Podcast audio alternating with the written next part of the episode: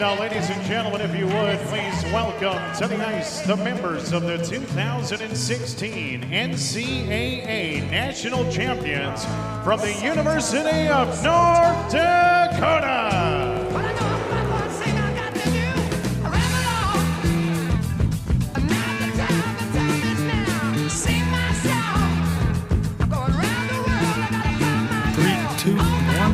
Welcome back to the Has-Beens, presented by 10K Takes, brought to you always by the Chill Boys. And you can go on www.chillboys.com. And listeners, you can type in HB15 to get 15% off your first order from the Chill Boys. Get your underwear, socks made out of bamboo. And I am joined today by Trevor Olson, Jack Mason, a very special guest, Jordan J. Swish Sm- Schmaltz. Swish, how are you doing today, man? Thanks for coming on. Fella, fella, fella, how we doing, boys? Long time listener, first time caller at the Has-Beens here. So excited to be here. Excited to talk a little shop with the boys. Oh, I'm pumped to have you on, man. But uh, let's get into our weekend recap here, brought to you by Beauty Status. And like I said last week, guys, Beauty Status has those head covers for your uh, driver. And they've got poles now for the golf course, as well as all the other stuff. They've got, um, you know, stickers and flags for the man cave. Just very authentic stuff. Um, they do a genuine job there with the uh, Minnesota brand and in hockey all around. Fellas, what we uh, we get up to on the weekend? Ol Ol start us off. Yeah, I had a couple of buddies come down from Duluth. We hit up uh, Stone Ridge over there in Stillwater, a little golf weekend. So we played that that one on Saturday. Uh, nice little track, Swish. I think you'd be, uh, I think you'd enjoy that one. A little linksy course. It's nice, fast greens. You ever played that one? Ridge. Is that out in Woodbury? Yeah. It, yeah, it's right next. It's like Stillwater, Woodbury. Yes. Yes, really good felt. Yeah, really good, really good Crispy- felt, yeah. crispy rice. Yeah, so we played that one on Saturday, and then we made it over Troy Burne in Hudson, Wisconsin. Uh, really, really, really nice track. How'd you fare there? Did you did you win the tournament? Who who were you guys to beat? I I was low score. I was low score, but we didn't really. We kind of just played money games on the side. It wasn't really Yeah. like a standings type thing. It was a two man best ball type scenario. Um, low score takes it. So um, we did that. Troy Burne. It was a tough track. boys. Yeah, yeah. Thanks. Ben, Venmo's Trevor Olson eleven. Hit me up. Yeah, I'll take your Venmo. Thanks, buddy. so it was it was fun, and then we had the UND alumni event uh, yesterday, uh, which was Monday at the time, and we had about fifty guys there. It was fun. Fuck yeah! I I actually uh, I missed that one. Well, I'll get into that. Mace Mace, what did you get up to on the weekend here? Uh, I went up to my buddy's cabin this weekend up in Shell Lake, and uh, lots of drinking, lots of boating. Went to Good a few shit. bars, you know, you know the drill. Standard. Yeah. Had a couple on. Yeah. Yeah, yeah. Usually how it goes. Sit your ass at the bar, and tie it on, tie a rope onto your belt, and just fucking sit there and hammer them back. I was kind of running the pool table for a little bit too. Uh, there you go, a little shark. Oh yeah, Oh, Love that. running the belt. Hey, not Yeah. bad. Jordan. What, Jordan, what did you get up to this weekend? Well, this weekend, boys, uh, Friday, um, I just kind of hung out, hanging out here in Scottsdale, Arizona, North Scottsdale to be specific. Um, it's where my condo is. And then, you know, I was just kind of sitting around. Uh, I had a free weekend. It just seems like everything in the last seven, eight weeks has kind of been, you know, just on the slate with weddings, uh, golf trips, this and that. So, you know, I didn't really want to uh, stick around the desert, just kind of being a, a solo guy. Nikki got out of town and a couple other buddies. So, I uh, I booked a trip to Vegas. Uh, I just needed a Nevada touch. You know what I mean? Yeah. um, needed to get to Sin City, feel the energy, um, Yeah. and also watch a little league action uh, with the summer league, uh, the NBA being there. So that was really cool. I watched uh, about four or five games over at uh, the UNLV campus. Got back on the strip. Started at the Cosmo. Worked my way north uh, on the Felt. Not a whole lot of luck, but uh, actually ended my night at the Wynn where I was staying and uh, ended up running into uh, Jr. Swish. Uh, Team Swish was sitting at the bar with uh, Stack Five. I didn't have the nuts at the time to go say what up to him, uh, but I gave him a little head nod for good measure. You know, just Yeah, one of these. Yeah. So How that was my weekend. Twenty four hours in Vegas. Uh, it was awesome, man. I love that city. I needed the touch. So Did you That was that, Did you drive up there? Or you fly? How how how far of a drive is that? Yeah, so that's about a four and a half hour stick handle. Um, and you know, with the gas prices being what they were, um, and ticket prices as well, it, it was coming out to be about even. So I was like, you know what, fuck it, I'll just fly there. You never know how that Sunday back's going to be, you know, coming out of Nevada. Oh, so yeah. I didn't want to take the, I didn't want to risk it for the biscuit, as they say. So I got on the flight, got on the bird, just a quick in and out, and yeah, man, it was awesome. So You always want to you always want to fly out of Vegas because they've got the slots in the in the airport. So if you always- if if you lose your ass all weekend, I mean, you could potentially fucking get it back. And I've Also, act- they always give you the chance to make it back sitting at C22. You know what I mean? It's just it's the way of the road, baby. You know, let's get hot before we leave here, baby. last So- time last time I went to Vegas, actually, I uh, I lost during the I lost during the weekend. And I played a slot machine at the airport, won five hundred bucks. Fucking got it right back. There you go. Unbelievable. That's all it takes. That's all it trip. takes. They fucking thank, thanks, fellas. Thanks for the fun. We'll see you next time. Yeah, see you in about a couple weeks. Fucking buddy. yeah, always scared to get back there though. Every time I leave, I'm just like, Jesus Christ, I can't go back. Fuck. Oh yeah, Um, yeah, that's a scary place. But yeah, no, I, I had myself a hell of a weekend as well. Heading up to Deadwood, South Dakota for a golf tournament with my Grand Forks buddies. That, that looked unbelievable. Oh, oh my god, man. the game film out of that event. Oh my god, who's running that Instagram account? It was just, it was on fire. Per- Perpy's running the Instagram account. I mean, that makes sense. I thought it was him, but Yeah. just, just bull. And we're walking off the party bus at the at the golf course, and he's like taking a TikTok of like us walking off the bus, like going to the cup. And his TikTok, he gets like 200 views on his TikToks, and and these these videos got like 7,000. really? Yeah, it was hilarious. like people were loving these videos of us walking off the bus, just hung like, look at these idiots. But no, yeah, it was it was. Guys- un- Go ahead. I was just gonna say, like, guys are like their wrenches are getting stuck in the party bus door. Like everyone's just so hung coming out. Dewey's got like four drinks. It's just unbelievable. Oh, it was You got just- you got the golf bag like diagonal, so you go to walk out the door and you get stuck. Like oh, fuck, get me the fuck out of here. oh man, and those and those pictures of you guys at like the old Western cowboy those are my bar. favorite. all Oh, time, dude. too. My Oh, favorite. It was perfect. we, Oh, I- we saw the I love- place. Go ahead. I just love I just love a good costume night. You know what I mean? It's just it's unbelievable. There's nothing better than putting on a costume, man, and using props. Like we walk in, we see the place, we're like we gotta fucking do that. We walk up there, and we get we all get dressed. We got these fake guns, you know, and we're fucking bang bang bang bang, like fake shooting each other. And Dewey's like, "Holy fuck, this is unbelievable! Can we just pay you guys to just?" Hang out up here and fucking fake shoot. like, we're just a bunch of like 27, 30 year old guys just fake shooting each other with fucking prop guns. Like, it was just insane. Having a day at Glamour Shots. oh fuck, it was hilarious. But then yeah, I oh. mean, just an unbelievable time. I, I, I actually didn't know how I was gonna be heading there. Like I was like, Deadwood's the population of Deadwood is I think like eight hundred people. There's no one. But then you go there, it's fucking jammered. There's casinos everywhere, good food, fucking just everything. It's it's incredible. But yeah, we, Did you did you guys drive there or did you get on a bird? so I th- there were, I think there were seven guys that drove there and five that flew. I, I hopped on a bird. I was gonna drive there. Obviously, the drive to a to a vacation like that, it's like unbelievable because you're so fired up the whole time. Maybe you know doing your shenanigans in the fucking car, or whatever, going down. And then I just thought about the fucking drive back on Sunday, and I'm like, can't do it. I mean that. You know, that's it was like eight and a half hours back to Minneapolis, and I'm like, eight and a half hours sitting in a car, you know, anxiety going, like thinking, like, holy fuck, like, Yeah, that could kill a guy. Get caught I- up on I mean- work. You're a I mean- businessman now. yeah. You I mean, if you put me in the if you put me in the driver's seat, I, I might be turning the wheel left and just fucking right into the Jesus, take the wheel. yeah, it- the highway. Don't care, baby. no, never has. But yeah, I mean, good weekends. Let's let's move on to uh, the fun stuff. Brought to you by Butter Golf, which is Jordo's brand now. So he's been working on it for what a couple years now, Jordo. Yeah, I would say more or less like 18 months. It's kind of been, you know, in the making. in the Um, making. Yeah, and, and Jordo's a guy who's he's always been a really creative guy, and this is something you know kind of is in your destiny, kind of just creative creative things and coming out with the stuff. And um, so Butter Golf's his his golf brand that he's kind of come up with.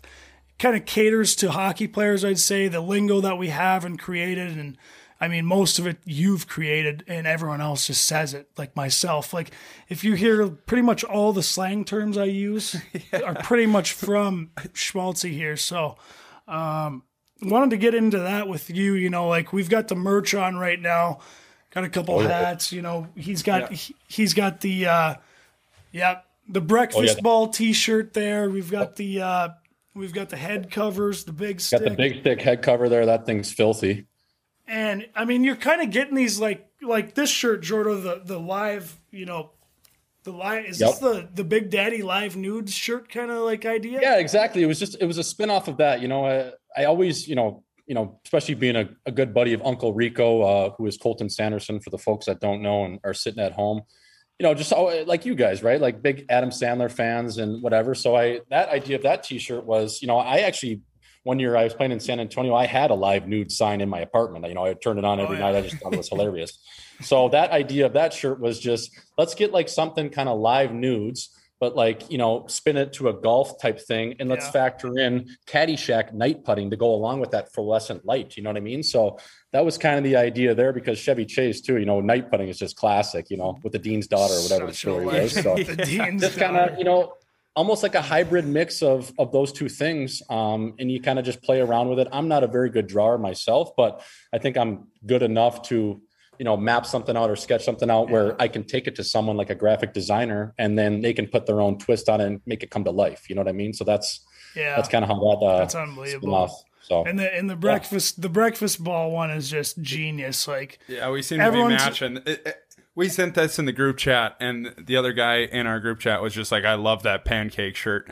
And Gager goes, "Yeah, that's the breakfast ball," and we were just Yeah. dying. every laughing. golfer knows the breakfast ball, right? Like he doesn't yeah. know the breakfast ball. two off one three off two it's classic what I what you shoot uh, you know so no man it's uh that that shirt there the breakfast ball was actually um doctored up by a girl that um i know ozzy um went to school with and myself her name was bria wiki um she uh, was a just a freelance type artist, um, just a cool girl. She worked at Archives uh, back in the day at the coffee shop. Um, married to a to a doctor now, but she's just uh she's awesome. She always gets the, the kind of the vibe or the Yeah. the vision I have, and I'm able to send it to her, and she just whips it up. She Just did- crisp rice. You She know? did So she cool. did Dale's or Clark Saunders um, tattoo yep, too. Tattoo. Yeah. Yep. Yeah. Exactly. The, so the yeah, skull, she's uh, the she's skull awesome. Sioux head. Yeah, she's she's a weapon. Um, we all used to. I know when I when she was going to school at UND, I was a freshman, pretty young. Yep. But she was like the she was always like the girl like uh, She was the jaw, jaw dropper. maybe I'll, Yeah. maybe I'll get a chance with Wiki tonight. I don't know. and she realizes you're a hockey player and you got a 14 on your ACT, and she's you know the future doctor. You're like, all right, where's the door? You know, I'm she out of saw here. she saw the writing on it. We couldn't trick her. There are others that we could trick, but she was a little tougher. She was too smart. yeah. So I mean, you've got the butter golf. You're also still playing, so you're doing both. Like you're still a hockey player, kind of running Yep. this, you know, brand that you've got. Um, Yep. I mean, is this, you know, every, I, I always talk to hockey players who are still playing, and we've talked to guys who are has beens like ourselves. You know, one of the toughest parts is when you retire. Who, what the fuck are you doing? Who are you? You know, like you've, Yep. you've lived your whole life. You still are a hockey player. Like you've never lived a life without being a hockey player, right? So, like, that's a tough transition. And I just think it's unbelievable that you're still playing and you kind of already know what you're going to be doing once it's over. Yeah, for sure. And I just think like um, you know, when when COVID hits or whatever, I was just you had a lot more time on your hands and you know, you brainstorm or whatever. But I just think the in the marketplace of golf, right? Like you, have like big time brands that do a lot of good things well, like say like a Travis Matthews or G/FORE or, some of these other companies that do things really well. But I still think um, you know, there needs to be a brand that kind of bridges modern lifestyle fashion to the real old roots of the game, right? Keeping it classy, but still, you know, adding your twist of, you know, maybe, you know, gambling things or, you know, funny graphics like the breakfast ball tee or night putting and some of these things that, you know, that are kind of how we speak in our terminology that people definitely understand um, that are out there that play golf. So I just think, you know, especially with the the younger age kids and things like that, um, you know, there's definitely a spot for a lot more humor to be involved in the game, a lot more terminology to get out there that people are saying that you know that aren't really you know selling things. So I just think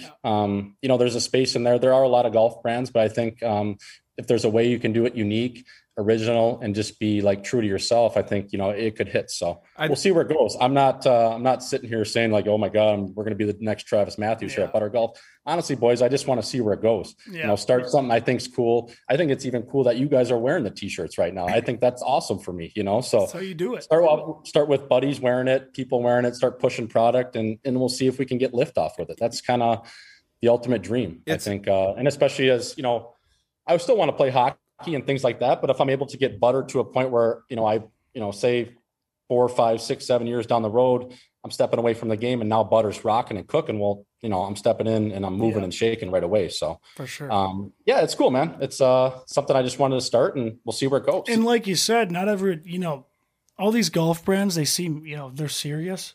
Not everyone's playing the fucking ball as it lies. You know. Yeah. You know, I'm No. giving I'm giving At that the thing a muni full co- at the local we're- muni We're courses. trying, to have, we're trying to have a fucking good time out here. This ain't you know. I, I'm aware Right. I'm not in the PJ. You know, you play with some Right. guys they think they're fucking on the PJ. You're like, buddy, what are you? You're fucking darting an 85. You- you- what are you Right. doing? like Oslo, you you turn your back. Oh yeah, I'm fluffing that up. Oh, yeah. What do you mean? What do you? What do you What do you think I play a Titleist for? You know, you go in the woods. Oh, I got a Titleist. Found a Titleist. Yeah, it's here, right here. You know, I play fucking Titleist one. Perfect. You found your ball in the tee in the woods? Yeah. What do you mean? Look at that guy's swing. Fucking drop one out of your pocket. Little, o- little OJ Simpson action. Little, little Dan Kristo action. I hope. Chris, man. I, you know, DK is gonna listen to this too, and he's gonna be so rattled when I call him out for the. Oh, yeah. Uh, oh yeah, I found it right here. Perfect look. Unbelievable. I do. Probably just send you, send you a screenshot of his index right after. yeah. I do. I do want to give you props. So I mean, it's no different than us getting in front of a mic and having this podcast, right? It's just like taking a leap of faith. But it's Yeah. kind of it's it's cool too. Like when you're playing hockey, especially pros, you're just kind of sitting around once you're done. Once you leave the rink, right? You're playing video 100%, games. You, you know, if 100%. you're down south, you're going to the pool, whatever. You're just dialing up different ideas. I think that's so sick. So first off, we appreciate you giving us some some stuff to you know support you, but we'll be big Absolutely. big big fans down the road here too. So. Hundred percent. Yeah, boys are looking sharp. They look Oh. good. They feel good. Nice. Yeah, yeah. Really nice. It's unbelievable you- stuff. Yeah, you can. I mean, you can wear that anywhere, right? You can wear that to the bar. You can wear that at the clubhouse, whatever. That's that's a versatile shirt right there. Oh, very versatile. Oh yeah. Yeah. Fucking maybe even So. wear it to church on Sunday. I don't know. Oh, yeah. little breakfast nugget. um. All right, let's let's move on to the next segment here, the uh, drink of the week. And this one, um, we're actually all gonna kind of rate this drink, what we think. And the, and the drink of the week is called a Faderade. And I was actually, I was actually introduced to this drink by Jordo um, on some course. I, th- I don't know what it was. I can't remember the first time. I want to say it was. It might have been in Scottsdale. I, I need a Faderade. It was in the desert. Yeah, yeah. We need a Faderade. Hydrate. Also keep having Yeah. fun here.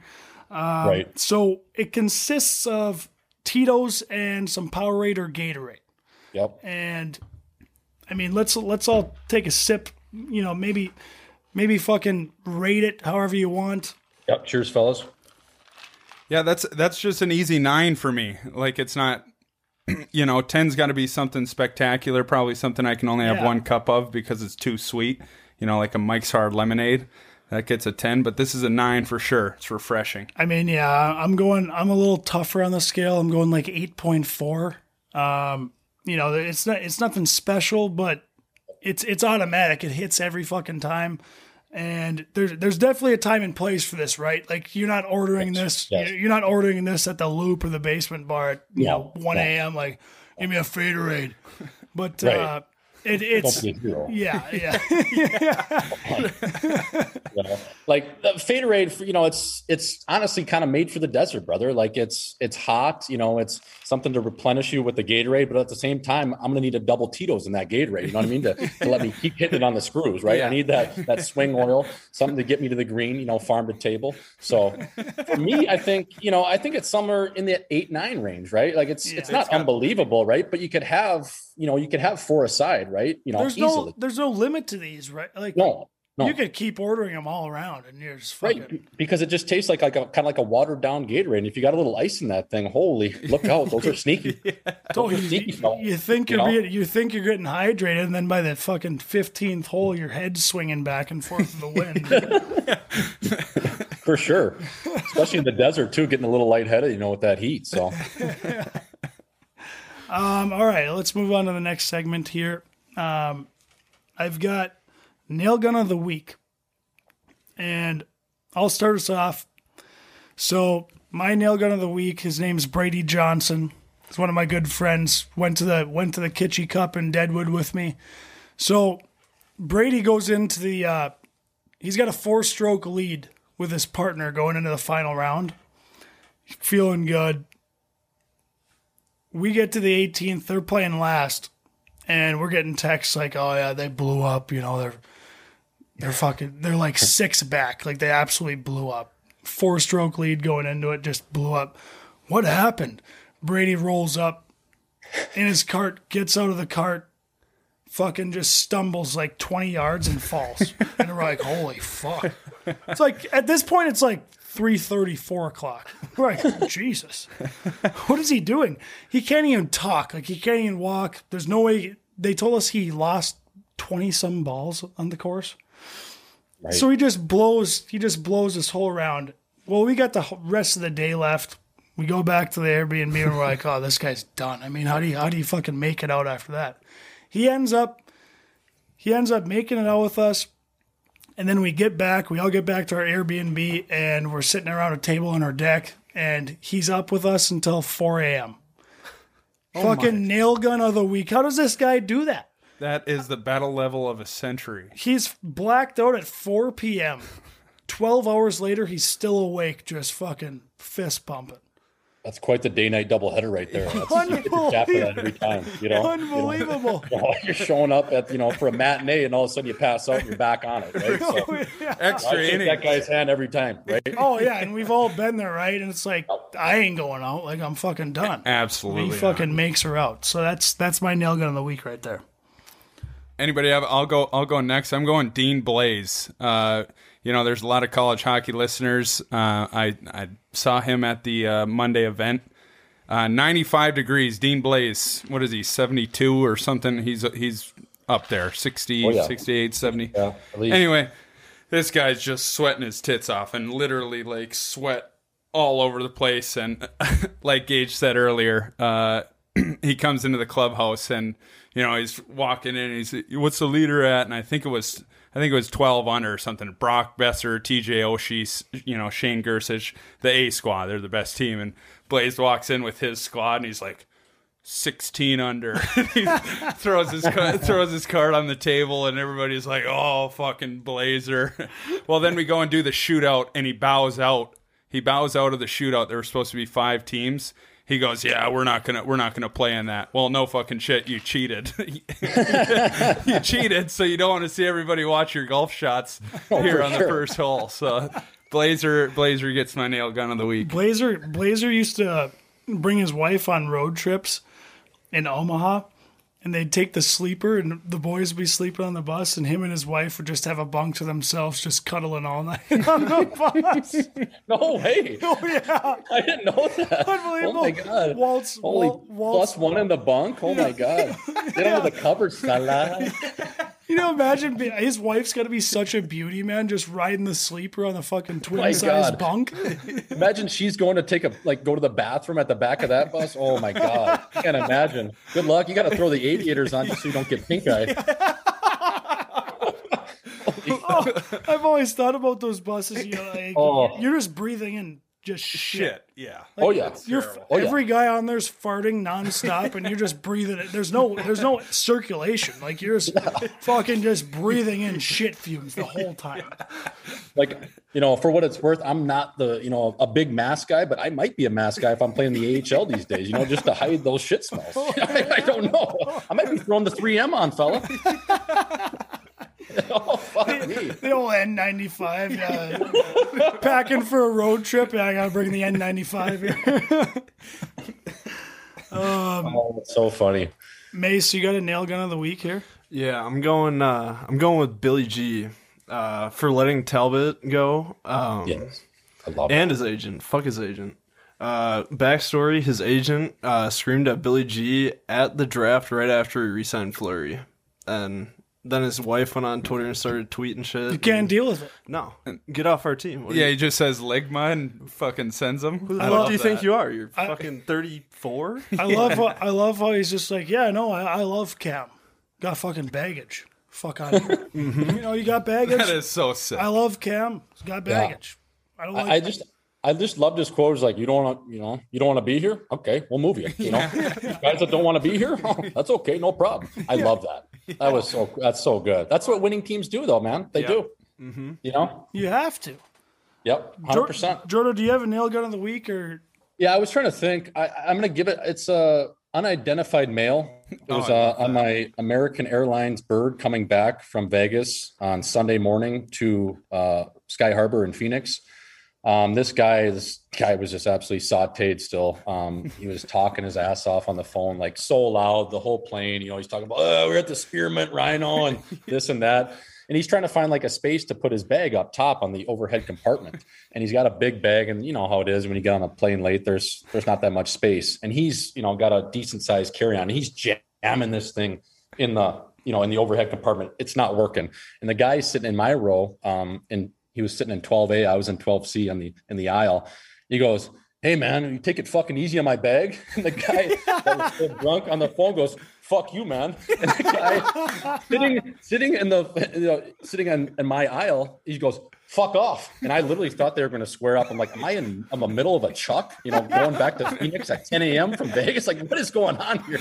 So those guys are my. I wouldn't even say nail guns, just hardos of the week. you know what I mean? Yeah. So That's a good one. That's a it good was it was hilarious though. It's just these two dipshits going back and forth about overhead compartment space as middle aged assholes was just classic. Would have been so good if they start chucking just right over your lap, just sitting there. I wear one. Yeah, just clip one. Oh yeah. yeah. Uh, yeah, let's move on to the sin bin now. Yeah, Jordo, I got uh, I got the sin bin for you. I've got about uh, uh, fourteen just rapid fire one word questions. Basically, I need you to rate them one one out of ten. Okay. Okay. We're gonna start with Aaron Rodgers. Ten being the best. Ten being the best. Ten. Brett Favre. Nine. Rocco Grimaldi. Six. King's Walk. King's Walk. Yeah, King's Walk. Three. Red Pepper. Ten. Eleven if I could. I love that. Ass. Ass. Ass in regards to girls. Next to our about girls. Ass. Oh, a nice outhouse. Ten for sure. nice outhouse for sure. How about nukes? Nukes. I mean, nine seven. You know, like, what are we talking about here? Bun, Bun Lounge. In casino, 10, 100 percent. Bonzers. I wasn't the biggest Bonzers guy, but I still loved it. I, eight, you know, seven, good spot. Not my favorite. I like that. Baby cut. Baby cut, Yeah. four. I'm a draw guy now. Baby out of dr- control. baby draw. ten. Oh, turn it over on the screws. 420 the house. Oh, 10. Shooting in that garage, brother. Oh, I could go shoot there all day. Let's play a best of nine right now. Line up the cups, baby. The ant hill. 10, but my God, that place is disgusting. I still think I'm sweating out like, you know, an iron lung at some point. It's like cough up shit. I'm like, that's the anthill. That's nothing else. There was so much mold in there. Oh, Uh, that's a perfect ending to uh, to the sin bin because we'll go right into story time. I think we have a lot to talk about. Um, my super freshman uh, summer and Gage's uh, freshman summer, where you guys were living at the ant hill. yep. Your sophomore year. It was actually it was there. It was like the perfect storm. Having his Jordo's class with, you know, Bryn Chyzyk, Drake Caggiula, Colton Sanderson, Zane McIntyre, Jordo, Colton St. Clair, those I think like, you know, you're you're fired up going into college as a freshman. Yep. When you're going into your sophomore year, you're like part of the team, got nothing to prove. You know, you're fucking feeling yourself. You're out of the dorms. You're living in a real place. You guys were firing that summer. yeah, you're not getting shit on anymore. You know what I mean? Like you're not doing the the rookie stuff that you have to do. Oh man, like I mean, that, that summer was unbelievable. I, I think you know that whole summer, us, you know, every weekend we probably snapped it. You know, Friday, Saturday, tape to tape, right at the Antil. You know, started with the beer pong and the flip cup, and essentially, man, it was just the boys up there at the time. Like there was, you know, other athletes like the the women's hockey team and Yeah. maybe the soccer team and things like that. But it really was just kind of a dude fest. You know what I mean? And, and that's kind of I've always been like that, you know, Oh, just yeah. hot stoving it with the Oh, fellas yeah. and get in there. And who cares if there's girls? Let's just play beer pong. And there's probably going to be a fight that ends it, and we'll do it again tomorrow. You know, so it was so good. They'd text us on like a Tuesday. You know, we always had the joke. You know, the, the Mets are playing the Braves. You know, or come on over, come over. The boys are hanging out. Women's hockey team's coming over. Like lure us in. Like, oh, there's gonna be girls there. I'll come. yeah, Just go Yeah, we fucking go hammer bush lights upstairs. Listen to Dusky just scream at us the whole fucking night. oh my god, that was unbelievable. And like that whole summer, I mean, I don't even know if I can say this on tape, but I'm gonna. Um, we would go up to the top of the anthill. And we would have like a little little piece of felt or just some artificial turf, or maybe even just hit it right off the deck. And we would we would hit nuggets as in golf balls right on a University Ave, like turn over a forehand. But oh my god, you got a hold of that one! You know, cars everywhere. Holy fuck, were we idiots, man? But you know, just just little things like that, or even just grilling out, or having you guys come over and you know telling you they're going to be girls and there's nothing, and we end up just you know shooting or hanging out. Like those are the best times in Grand Forks, man. That's why the Sioux boys are so close, is because you don't get that anywhere else. You know, bigger cities, you, you can kind of slide it from places. Maybe you go to your cabin or whatever, but man, those summers were awesome. I didn't, I never wanted to leave. You know, it was Oh, it the was guys like- were just so cool. It was it was like so terrible in Grand Forks in the summer, but it was so awesome because it was Yes. terrible. Because we had Yes. to we had to hang out with each other. There's Yes. no other option, so it just made it unbelievable. The be- the best was those little uh, golf things we'd do. We we'd have the cup or whatever, and we'd go over to Kings Walk, and it'd be you know five teams or whatever it was, and then we'd golf, and it's a beer hole, and you know there there are people policing it too, like oh Yeah. how you guys doing? By the end of it, everyone's you know pissing off the cart and That, shit. that was one of my that was one of my notes. One of my first memories of Jordo was we're going out to play Kings Walk in one of those tournaments, and and we're all go, we're trying to go a beer per hole, and everyone obviously no one's doing it, but I think Jordo pulled it off, and I remember seeing Jordo driving up to the the green on 18, just head swaying in the wing, wind, just yeah, that was well. That was I, I actually just told that story maybe a week or two ago when uh, I was with my parents, or maybe my dad when he came into into Mini after after uh, Sandy's wedding there, and I was telling him, you know, that day we we would do all those, you know, the the tournaments or just do a little two ball, but that day specifically, I remember. I shotgun 15 beers out of 18 holes. I got 15 out of 15. I got to the 16th tee box. I couldn't even stand up. I mean, it just all hit me at once. I was like, holy fuck. But you bet your ass, I made it back to the hill via driver and I was on the table probably no longer than 45 minutes after shooting, baby. You know, stay with it. Love that. But man, I, I remember that that was that was crazy, you know, but that was that's all you can really do up in the forks, you know, just just get cut and figure it out. Go work out two and a half hours with Pooley, fucking kill yourself. And, Skate for two hours and then let's go, baby. then celebrate. That's exactly it. Yeah. I love that.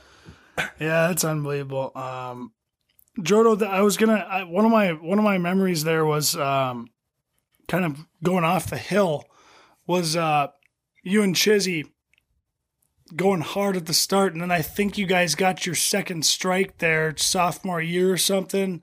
yes.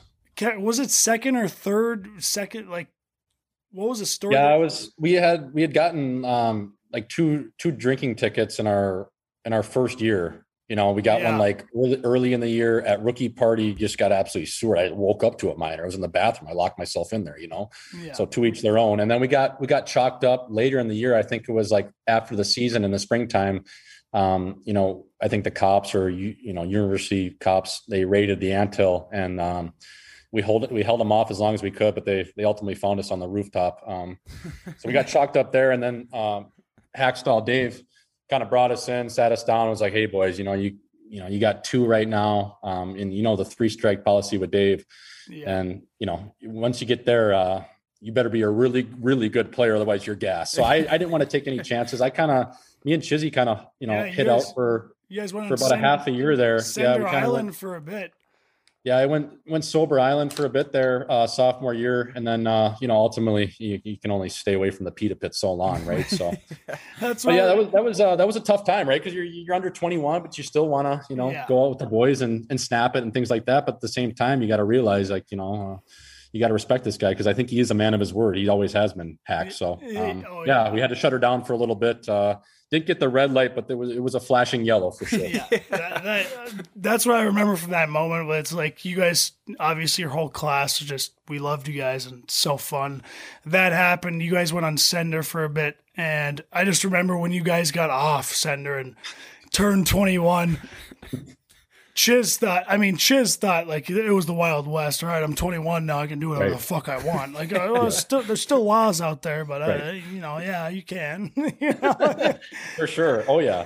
Yeah. It was like a weight lifted lifted off our chest, and we, you know, didn't think anything bad could happen, but you know, sure as shit, it kind of did go a little sideways. So yeah, I mean, not for you, but uh, Chiz got a got an unlucky break there, but yep, yep, uh, yeah. That's really, way of the world. really, really funny, really funny memory for us now. It, it was pretty serious at the time, you know. Yep. Yep. Uh, we kind of lost Chiz for a little bit there, but hilarious now. It's unbelievable. Yep. Yep. But I did, d Jordo, can you can you touch on your freshman year? Um, your guys' flyers you put up in Walsh and uh, squares and stuff that that kind of got taken down. Do you remember that? I do remember that. I don't know if um, we should go live on the air about that. Um, I, I don't know what he's talking about. We don't have to go live on the air. Um, yeah, we can maybe talk about that after. Um, Well, they basically that- just put up flyers like having a shake somewhere, and they're like, the university's Yeah, like, we- we you had, like, uh, you can't do that.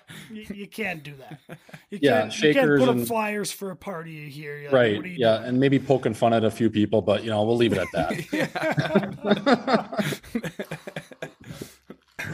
Um, so now I kind of just want us to, uh, you know, kind of go back and forth on, you know, stories, memories we have from UND, um, whatever crosses your mind. Uh, does anyone have? Do, do you want to start, Jordo? Yeah, I can. I Yeah. can start us off. Um, I just think uh, single-handedly one of the coolest things I've ever been a part of at UND, um, and you know, a proud founding father of this actually, this event would be uh, Palooza. You know what I mean? And Yeah. for the folks listening, um, Palooza was an event created by Colton Sanderson, myself, Bryn Chyzyk, and Nick Mattson.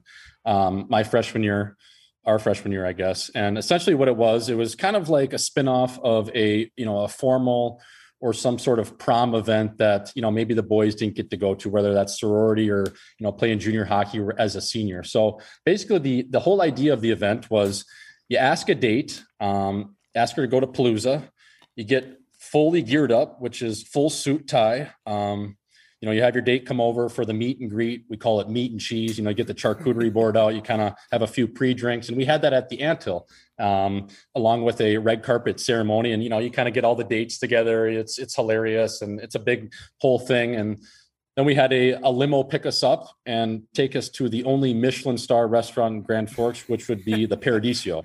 Um, so we go, you know, get out of the limo, fully suited, girls' dresses on. We go in there and we sit at Paradiso, which is just hilarious in itself, right? Like all the boys, you know, trying to like take it serious, but this is obviously a huge joke. Um, and yeah, and we would just do a, a huge little night there, um, a little dinner, a little award ceremony, and then get back in the limo, take it back to either the pit or the hill, and kind of just do, you know, a little party after. And, you know, 10 years later, these guys are still doing this. But the funniest part about Palooza was um, my second or third year, I introduced the idea to Rico, who, you know, was on the board at the time as well, to uh to do like a little award ceremony. And I specifically remember giving Austin Poganski this award was least likely to pay for their date's meal because he was just a cheap prick at the time, right? You know, so just oh, I remember just it was hilarious, you know, like or least likely, you know, not to hook up with their date, you know, Oh, yeah. think this is more than friends or something like that. So we had the whole shebang, the red carpet where the boys are getting like we'd set up like a backdrop of Yeah. something and the boys would get like a picture with their date or whatever. Love is in the air, you know, whatever it is. So that was just so funny. And and a little backstory in the first year, I was absolutely panicking. Um, you know, boys had their dates. It kind of was like a spur of the moment type thing. We had probably planned it for like a week or whatever, but I was just lazy or whatever. And I didn't want to ask anyone on a date. I was a freshman. I was like, you know, whatever. So I end up asking this girl at like four o'clock. You know, Palooza's starting at seven or whatever. Maybe not four. It was probably like two. I'm like, hey, you want you know you want to go to this thing with me? We got a huge event. It's like a, you know, formal. It's a really big idea. I'm overselling it, obviously. And she's like, okay, yeah. I'm like, you got to wear a dress. And she's like, okay, but I have a friend here. I'm like, bring her with. so these two girls will go unnamed, and you know, I honestly hope they don't hear this, but I think my two dates added up to be about a seven. You know, so just, I wasn't working with the best talent. You know what I mean? So I end up actually, I end up actually ditching one of the dates. Ponder on Chyzyk. Chyzyk ended up two dates, and I think I was trying to wheel someone else's date. So Oh, that's yeah. what Palooza was all about. You know, you show up with a date, but you know, kind of everyone's fair game. So one of the one of the awards was most likely to take home someone else's date. yeah, You correct. know? Yeah, Like, it was unbelievable. 100%. Happened every it happened every year. yeah, I think I'd always give LaDue that date too because he was always sniffing. Oh, oh man. it was- But dude, 10 years later, these guys are still doing it. Like I got my cousin on the team and it's like, yeah, it's Palooza week. And I'm like, fucking rights, fella, let's go. So I think it's something that, you know, is, is here to stay. And it's just, it's so cool. Those little events that you can kind of throw together to make a Grand Forks, you know, winter go by a little faster or an off weekend. Um, but unbelievable time, man. Just Palooza, you know, it's, yeah. It's such an It's all all time. such an all time idea because yeah, I mean, like you said, I, I talked to a couple of guys on the team this year, and when I was talking to them, it was in February, and they're like, "Oh yeah, we got Palooza next weekend, like, unbelievable." And I'm like, "Mm, "That's fucking incredible!" Like Palooza. I'm so jealous like, when I hear best. about it. It's the, The best. fucking these- best. and these guys these days, like, you know, for us, it was we, our circle was just kind of, you know, Grand Forks. We got guys like thinking about flying in girls for a professional tryout or an official visit. You know, what I mean, they're coming in from Minneapolis or, you know, say you found a bird at ASU and you're looking for an Allegiant flight or whatever it is. It's, it's, it's, it's really expanding. You know what I mean? So it's good to see. It's good to see. Oh yeah, they're gonna start sending out formal invites, you know, with the letters in the, in the mail. Yeah, you've been- you've been invited to Palooza, Grand Forks Paradiso. oh man, unbelievable. It is. It is. One of I I, I do have to say, uh, you know, I was more of a friendly uh, person at those things. My date got uh, taken away from me three out of four years. Like you read about. yeah. Yeah. Oh yeah. That's fun. That's fun. That's good shit. You know, the boys are like, "Who's who's else bringing this year?" That's kind of hot. Perfect. You almost bring a girl just so you know, maybe you're just friends with her just to try to wheel a different girl. You know what I mean? Yeah. you, you play the poor me act. You know, oh my date's over there making out with. Right. Right. There'd always oh, be, there'd always be one pair too that were just way more drunk than the rest of it, like everyone Yes. else. The, that, drunk- that was my favorite award. the drunkest, drunkest couple. couple, and, Yeah. and it was just obvious every year. I was like, "Yep, Uh-huh. it's, it's obviously you fucking guys." Like, Yes. Jesus Christ, pull it together. Water's free, fella. Yeah. Um one of the ones one of the ones I thought of Jordo when I was thinking about you um, was kind of just a tradition we had at UND was the pylon award as the D man on Yep. the team. So I mean we had this pylon award I think we've talked about it a little bit but it was you know we've we had this cone and it was the pylon award and whoever got walked the worst that past weekend you know handed out in court you know congrats he's the pylon winner um, one of the best parts was it, it was hilarious because like we'd be on the we took it so far like we were so competitive we want to win every game so we'd hate getting scored on but if one of the guy if one of the defensemen got walked and the other team scored like all the defensemen on, on the bench like everyone would be pissed but all the defensemen would just be like pylon it's a fucking pylon.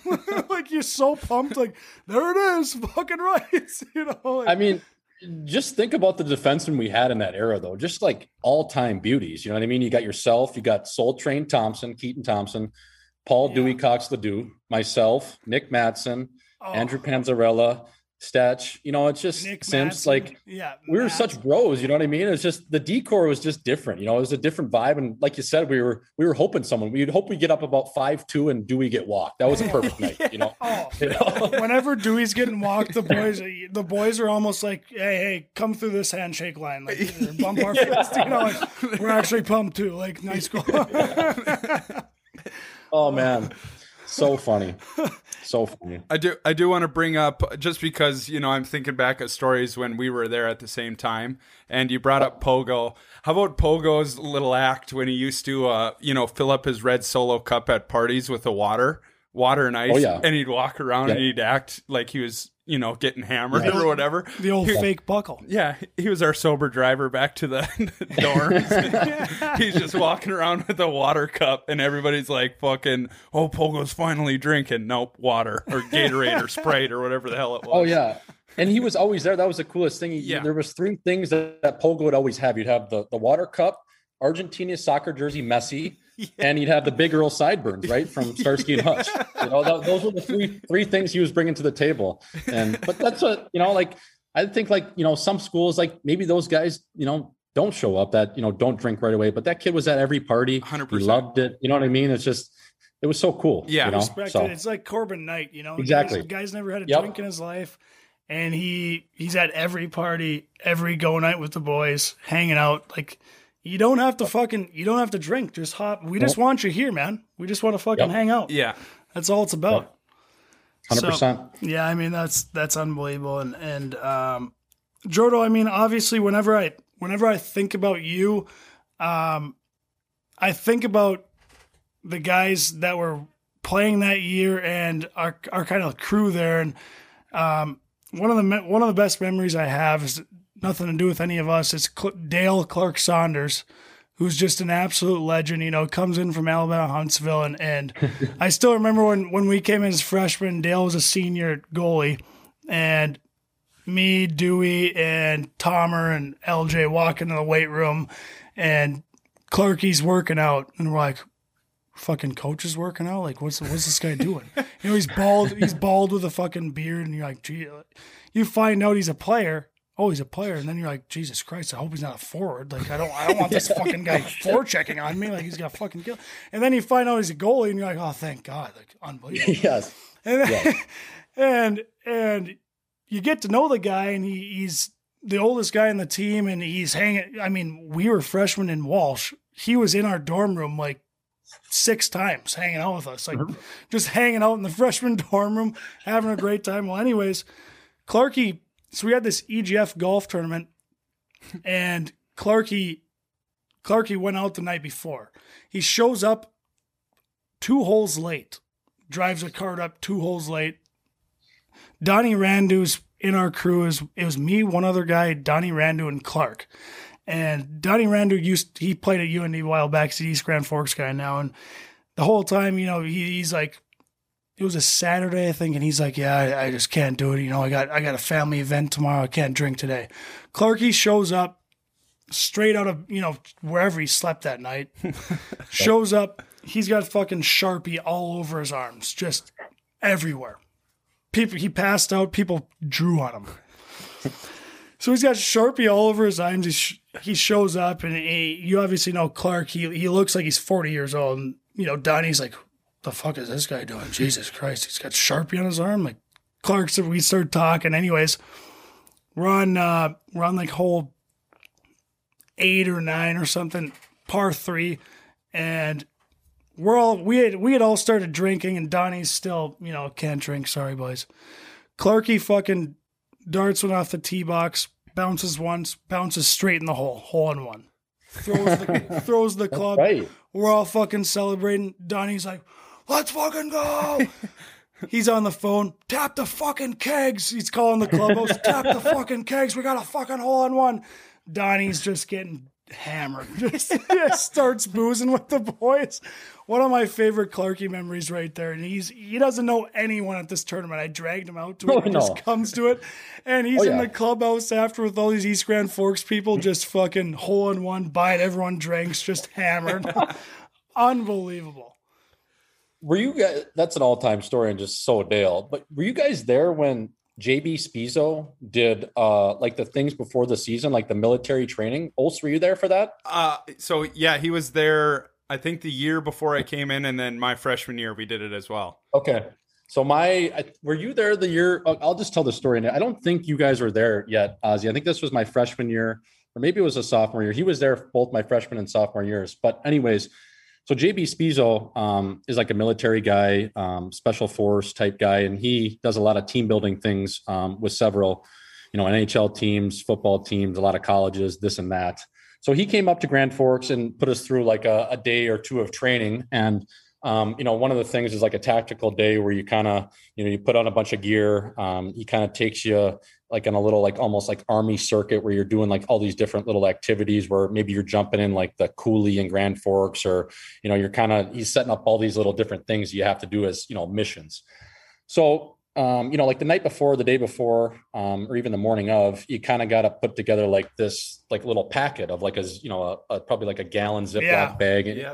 in, in that would contain, you know, like a pen, uh, piece of paper, all these little things that he wanted you to have for the task. So I, uh, you know, just about we're all loaded up. We're kind of in like the bus entrance of the Ralph, walking up the stairs uh, out of the backside towards the Betty. Jordo, I'm gonna pa- I'm gonna pause you here. I know I know exactly where you're going with this one. I was actually there. So Yes, yes. So this would have been my sophomore year then. yeah, this is this is incredible.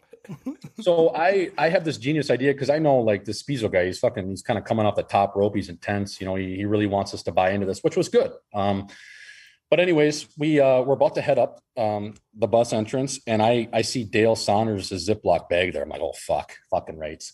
I end up taking his pen out of his Ziploc bag. So we get up there. We're kind of um, on the backside of the the wellness center there by the coulee, and Spisso appoints Dale as his team leader, and he goes, Sanders, where's your pen? He kind of is like, all right, yeah, I'll get it out of my bag. You know, 30 seconds go by. He goes, Sanders, where's your pen? And now he's getting like heated, like, you know, like, you're the team leader. Like, you better be dialed in. Like, you're the captain, one of the oldest guys here. You got to lead your troops. And Sanders can't find his pen. He's like, man, I literally just ran back to the locker room and put one in there. Like, I have no idea where this thing is. so he's scrambling. He's like, that's it, Sanders. You're carrying two 70 pound water jugs the whole day. And, you know, we're walking like, you know, a oh, long yeah. time. We're walking from like the wellness center. You maybe got to go to the library. Maybe you got to go to like the Chester Fritz, whatever. So Sanders the whole day, this, you know, excursion is probably about six to eight hours or whatever it is, four to six. So he's carrying not only all of his gear, but two 70 pound water jugs all day. He's like, you know, fed up at this point. We get done. He's absolutely bagged because it's, you know, late Oh. August in Forks. It's 90 degrees with 100% humidity. And we get back to the locker room and he's like, holy fuck, someone stole my pen. And, you know, no one would admit to it, whatever, you know, it just kind of, it kind of blew by. And like four, probably three or four months after that, we are all like sitting, you know, at a party, kind of boozing. Everyone's like, you know, just talking about it. And that story gets brought up. And I finally admit to Dale that I stole his pen. And you should have seen the look at his face. He was so disgusted. Like, "Are you fucking kidding me?" He's like, "Actually, that's pretty funny, but fuck off."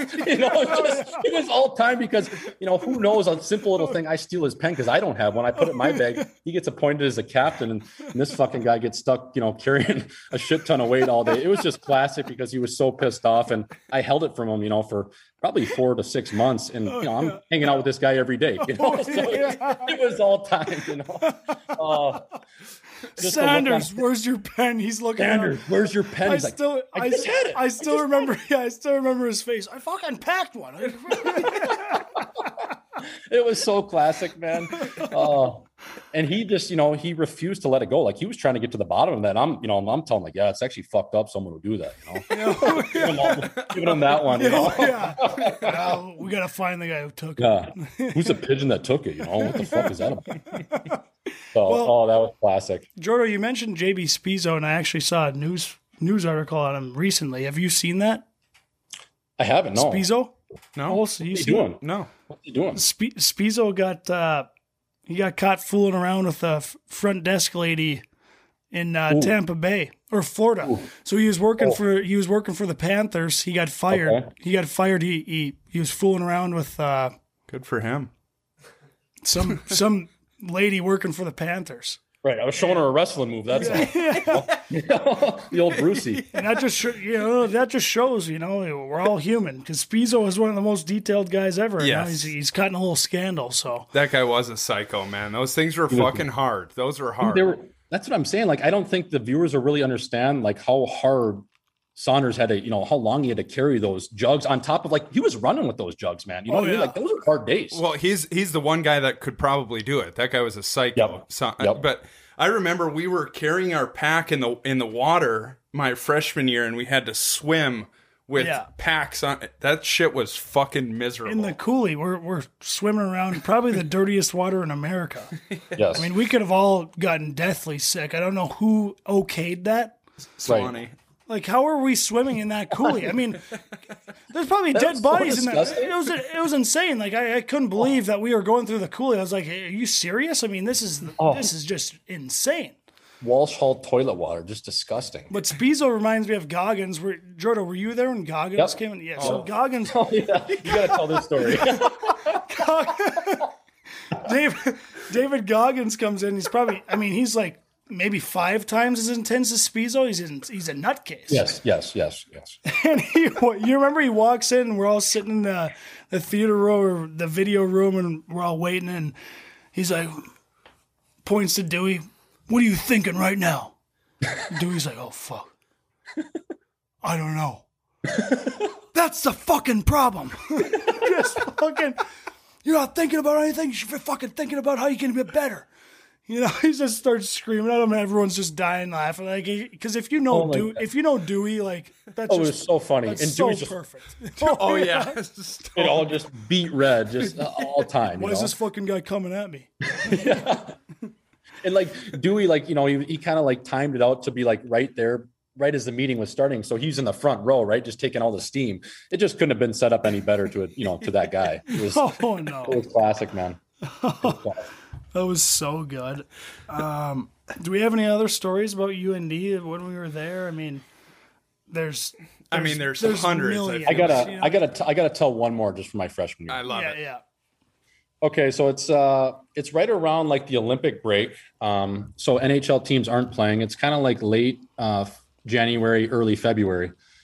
And at the time, um, Mike Commodore, he had been in the league, but he wasn't playing up until this point. He was still kind of looking for a job. He wasn't sure if he was going to go over to maybe Russia or whatever. And it was kind of like mid-season. So he was up in Grand Forks. Um, and Kami ended up doing about a two-week stint, um, just kind of hanging out with the fellas, um, you know, in and around the rink, working out, you know, maybe a little bit, kind of getting on the ice Yeah. like, as our practices were done, snapping a few, you know, Oh, yeah. just you know maybe a couple shots from the point and let's let's get back to the bar but one night um you know it was after like a it was after i believe a bemidji win. Um it was saturday night it was a sweep. We kind of grease went out late so the ralph was rocking. And kami was still in town so you know he's going to come by uh gordy and patton's place. They're living off of north fifth street um, kind of by downtown grand forks. So kami comes by. Um you know we didn't know what time he was going to come by. Um you know it was kind of getting into about you know 11 12 like is this guy going to show up? All of a sudden he bursts through the door. Who does he have with him he has sociology professor francis white with him who is aka frank the tank. And this guy at the time is probably you know more or less 55 60 years old brings a und professor to one of our parties and the whole party immediately is chanting and banging on the roof frank the tank frank the tank. And he like hammers a beer one touches one and it's just it was unbelievable you know what i mean? And the, the following night we ended up uh, you know playing it back um, and doing uh, the following night was actually super bowl sunday. And mike uh, mike put in another shift and he actually ended up passing out on the anthill floor at halftime at the anthill just face down with a bottle of gray goose. Hope he doesn't get mad at me for telling the story but that's how it was. And uh, yeah and he uh, you know three or four days later i think you know david hakstol had to have a sit down with him and said mike I think it's time for you to get out of town. You know, So, you wore out your welcome, Mike. It's time to leave. Thank you for coming, but it's good to see you. Good night. You don't have to go home, but you can't stay here. but dude, just hanging out with him, like he was, he was one of the coolest guys I've ever met. You know, Yeah. like I was the kid with the pen and the paper, just taking notes of this Yeah. guy's one-liners because it was unbelievable. Yeah. Just the shit he was saying was just, you know, I was like, I'm, I'm hanging out with my idol right now. you Oh know? So it's- yeah.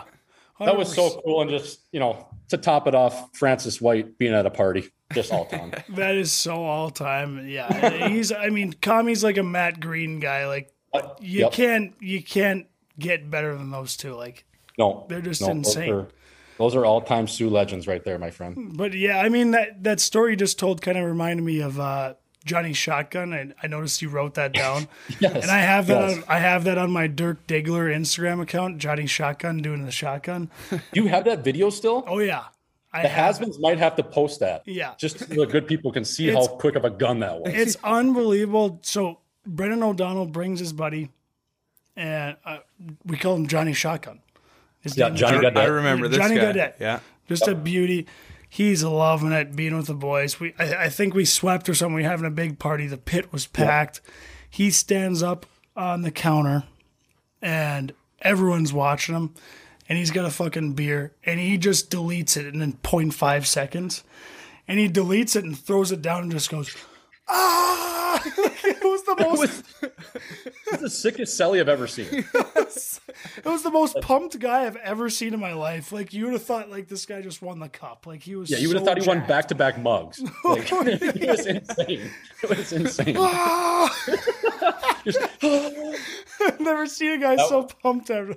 Oh, on the pita pit counter too, just erupted. Like probably you know hundred people just stuffed into a tight little pocket. Yeah. That Oh, was all time.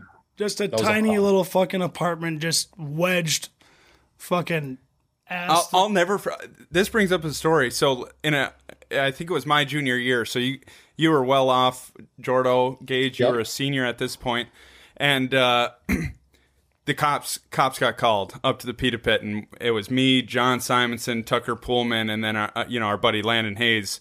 Uh, living up there, and the cops got called. All of a sudden, we get a knock on the door, and everybody's like, "Oh, it's you know, it's fucking cops! It's fucking cops!" And so I go answer the door, and at this point, you know, I'm 23 years old or whatever, so I'm laughing. You know, I open Yeah. the door, I'm like, "How's it going?" And he's he's like, "Hey, you know, we got a noise complaint. You know, we got to file everybody out of here." And uh, he kind of takes you know takes a look in, and he goes, "Yeah, we're not we're not going to hand out minors uh, tonight or whatever. Just get everybody out of here. Everybody leave their booze here and just you know go home, whatever." So I'm like, I go back in. I'm like, all right, everybody, leave your drinks. You know, no tickets. Just get your ass out of here. You know, get home safe, whatever.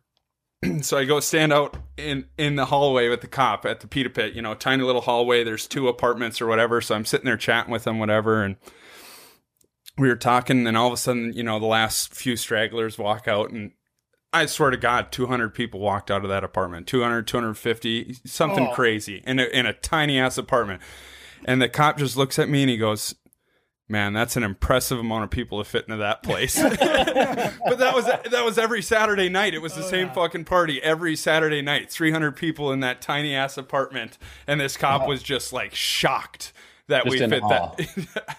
I remember if, to get from one one end to the other, you had to walk like this all the way through the oh, entire. yes, yes. Light, lights are all shut off. Just pitch. It's you can't see anyone's face. Who You that? can't see anything. Who are you? Aside from a couple, a couple jankety Christmas lights that are falling off the you know the ceiling, that's all the lighting that was in those places. Yeah.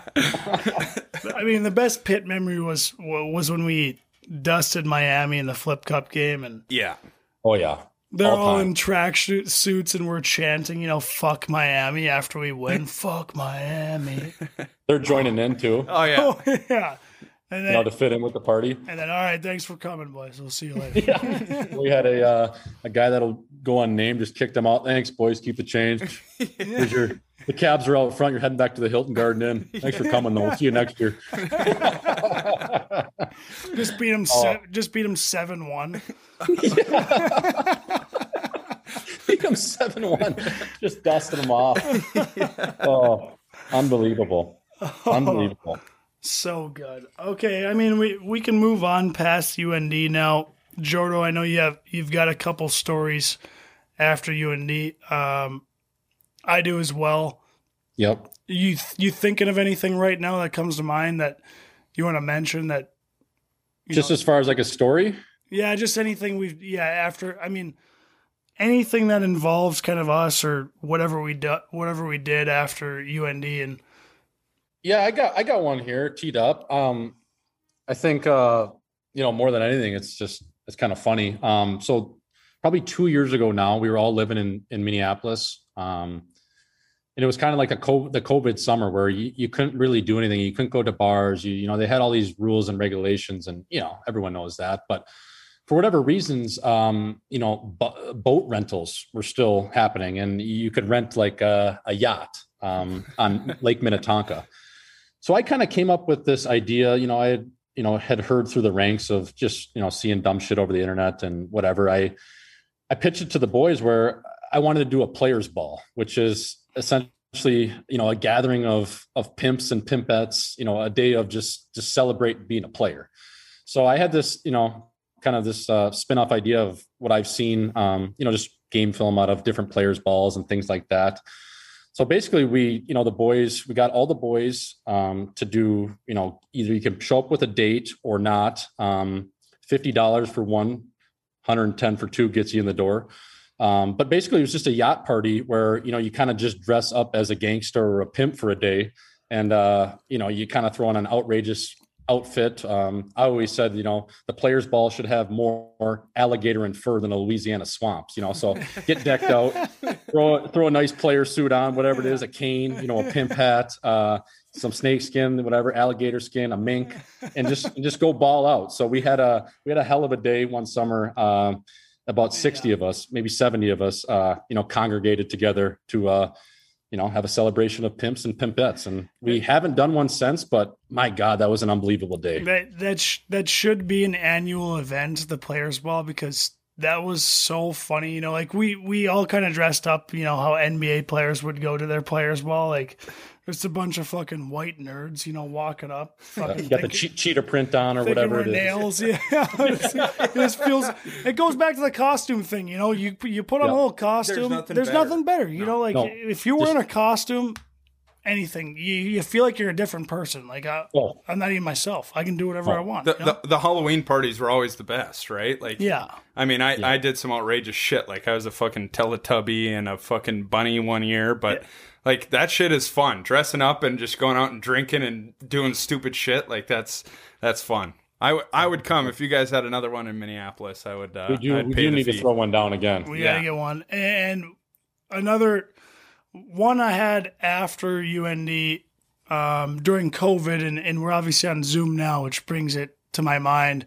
Um, we had a we had a UND we had we had like a beer pong tournament through Zoom, and so we'd all get on Zoom and, you know, the tournament set up, these guys be playing.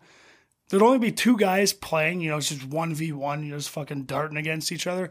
And the rest of the boys would just be on Zoom, just watching a beer pong game. Like, just fucking spectating, like, oh, yeah, good shot. is he gonna go oh. ball? Is he gonna go balls back here? Holy shit! oh, it, it, was unbelievable because it was a it was a twenty man tournament. It was uh, double elimination and those days, boys, like I was a commissioner, so I would have to sit on Zoom. You know, we had guys, you know, in three or four different time zones. We had Dale Saunders overseas. So scheduling these games, like I got a guy like Nicky Schmaltz, if he needs to play someone on the on the you know on the East Coast and he's in Scottsdale, he's playing like a Tuesday matinee at 2 p.m. Like, and we're playing we're playing real beer pong rules, best of three. So that's three beers a game aside. That doesn't discount OT as well. So you know, you could be all in for I don't know, like 15, 16, 17 beers walking out of one game. You know what I mean? So it's just, it was, it was unbelievable in the sense of I would log on to Zoom at like noon every day. And I think I would be on there till about, you know, 1 or 2 a.m. Eastern. And that was like 14 days straight of like March Madness style games. It was insane. It was so funny. I, I remember one game I ended up losing in like game, it was overtime in game three. And then, I got challenged by another guy, and we I, I had went into overtime in my other two ga- and like two of my first three games. So I'm already twelve beers deep, and then I play this yeah. other guy, and we play a best of three just side match while the real match is going on, and end up drinking you know nine more. 21 beers on a Wednesday and just by myself in a garage. And I remember walking inside, like can't even fucking open my eyes, can't even see it. I'm just like, Jesus Christ, it's Wednesday. yeah. I'm by myself. Dude, I, I, was going to the liquor store. I'm not kidding you. Every day, picking up a 24 pack of Coors Tall Boys, and they were like gone every day. I'm like, do I have a problem, or are we just shooting right now? Is this just a COVID invitational? But the best part about that whole whole thing was, I mean, it was an unbelievable tournament. Like, it was just the support and just how many guys we had logged on playing even exhibition games a day or you know just not even scheduled tournament games. Guys would hop on for a one-on-one just you know i got to get some reps in. But the championship game we actually pulled the strings together and i'll give dusky credit on this one colton sanderson. He ends up getting mark j. Lundquist who sings the national anthem at the ralph engelstad arena to do the national anthem for our COVID beer pong tournament via Zoom. We're all standing there on Zoom like this. Just get in the we're, zone. We're all we're all standing Mark J. That's he incredible. The beer. he shotguns a beer and then rips the national anthem. It was the most butter thing I've ever seen. Jordan, Jordan, you remember mid mid anthem? He he lagged out his Wi-Fi quit, Yep. and we're all standing there like. That's crazy. We're all talking, and Jordan, you were wearing a wig at the time. One of, Oh, yeah. one of your black wigs, and Full mullet on. we're like, "Holy fuck!" And then all of a sudden, he pops back in, and he's mid anthem. We're like, we all just shut up again and just fucking. Just right here. Dude, I didn't take I didn't take that wig off for like I'm not kidding you over three weeks. I think I slept with it. I, I probably just passed out, but you know what I mean. That that wig was on for the better part of the month. It was all time. That's also what I wanted to ask you about was your wig guy. You know, you've been a wig guy. Where'd you get the idea? Um, for the listeners who don't know, Jordo, you know, like we said, we like wearing costumes, like being a little different. Jordo, he puts on a little different wig sometimes, just has a little fun. So he's he's got a good range of wigs here. So I mean, where'd you get this idea? Is this on your own or?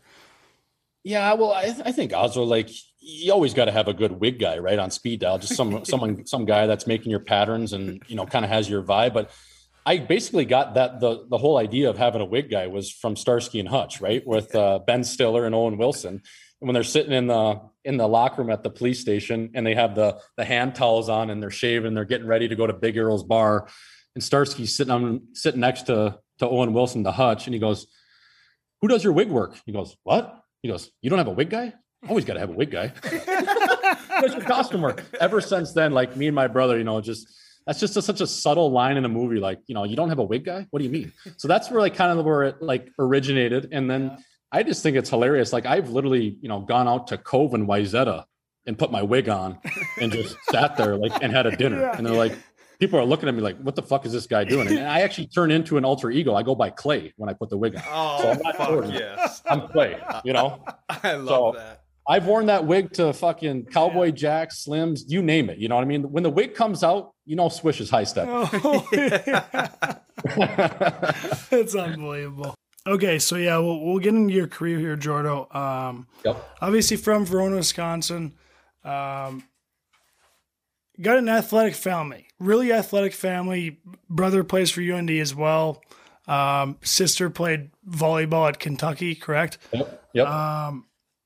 Dad, your dad played football, right, at UND? yeah, he was Mark Poolman's roommate. They were both receivers at UND. So I mean, how, how do you get into hockey? Your dad's a football player. So I mean, my dad did the same thing, played football. How do how do you how do you guys start playing hockey?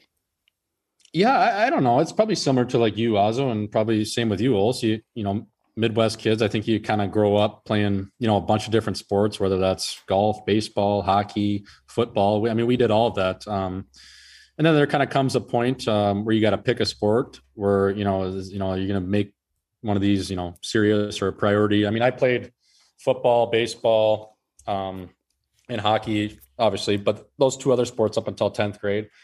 And then I don't know, man. I just think you know we we always liked it, we always played it, but we always enjoyed other sports too. Like when it was hockey season, it was time for hockey. If it was time for baseball, we were putting the hockey gear away. You know, maybe do a one or two summer tournaments and play For sure. baseball, and then in the in the fall was football. So I think we kind of always just you know liked playing every sport, like watching sports and whatever it was, like you know, kind of like most kids that you know want to make something out of it. You you have that competitive drive, whether you know it or not, at an early age. And I think uh, you know, for us, uh, my dad just threw us into a bunch of different sports and kind of just said, you know, just figure it out. And if you like it and you work hard, I'll keep, you know, taking you back and do whatever you can. So that's kind of how we got started in hockey, um, in all different sports. I think, you know, being just an athletic family, uh, we just were thrown into the fire and, you know, hockey for whatever reason kind of stuck. i, I, I want to talk on that point just quickly. I give your parents props because you both you and Nikki are um, Nick Schmaltz. You know, I say Nicky, but uh, both you guys are are one of those guys that you you know you pick up a football, you throw a perfect spiral. You know, and it's Yeah. it's not like a You, go play pickup basketball and they're fucking the Y- best. Yep, and it's just it's just really cool that um you were part of that you know all of that all of those sports are part of your environment and like you can just Yep. you can just pick something up and just and you're competitive and whatever and it's but it's really cool that you stuck with hockey and obviously it it paid off in the long haul so Um, For sure. And like like my dad, like we used to like he would throw us in basketball camps in the summer, you know what I mean? Just to work on our hands or just even just play a different sport and meet different people. And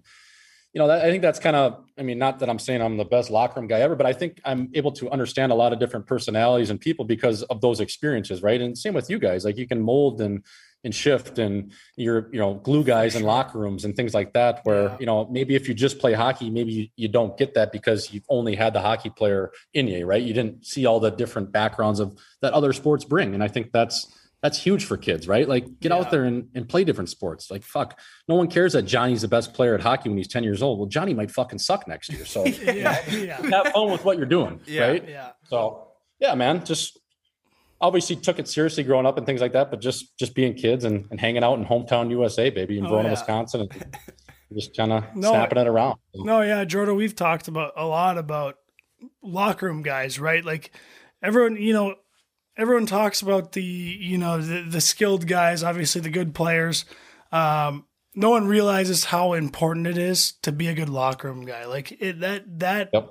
It's almost just as important, you know, as, as what you can bring on the ice. Because if the if the boys in the Oh, yeah. if the boys in the room like you and and the coaches like you, like, do you know how much that does for you? Like, it, it's it's a lot. And like you said, all those locker rooms are different. Like the the baseball locker room, it's it's different. The football locker room, it's way different. You know, like Yep. the hockey locker rooms. That one, it's it's what you play for. It's what I played for is the locker room. Like when people ask me, you know, do you miss playing hockey? I'm like, you know what? I- I'll be honest. I don't really, I don't necessarily miss playing. I just miss the fucking locker room, man. Like going in after practice, being there before the games, before practice, after. That's the best part. That's that's literally what Keeping you it light. No? yeah, it's what you do it for. Like every time I think about hockey, all I miss is heading into the locker room in the morning, pouring a cup of coffee, sitting down in my gitch, you know, and just shooting the shit with a couple of fucking assholes. You know, just oh yeah, oh yeah, hundred percent, it's unbelievable. hundred percent. So you play. I mean, when you grow up, you're playing AAA, not high school in, in Wisconsin, right? So you play. Yep. You're making the trip to Chicago, and then and then um, you're playing for what? TI or Uh, Chicago Mission. Mission? Yep. Yep. So like uh I think I played Madison Capitals up until my Pee Wee minor year, which is still a AAA team. And then a bunch of us went to a team called Wisconsin AAA, which was based out of the Pettit Center in uh, Milwaukee, Wisconsin. So we had about three or four families um, from kind of around the area of Verona and little small towns, just suburbs of Madison that um, would make the trek. We had three or four of us, and you know the parents would kind of rotate off driving. So, you know, say my dad drives on Tuesday, other buddies drive, dad drives Thursday for practice, and then you know the third guy would take us to the games on the weekends and things like that. So we had a system locked in in place, and then you know ultimately that team just kind of split up for whatever reason, and um, we had a a coach out of Chicago who was coaching us for the Bauer Selects at the time, both me and Nick, which was a summer team that was nasty growing up. Um, kind of just kids from all over the country as you go play at different tournaments.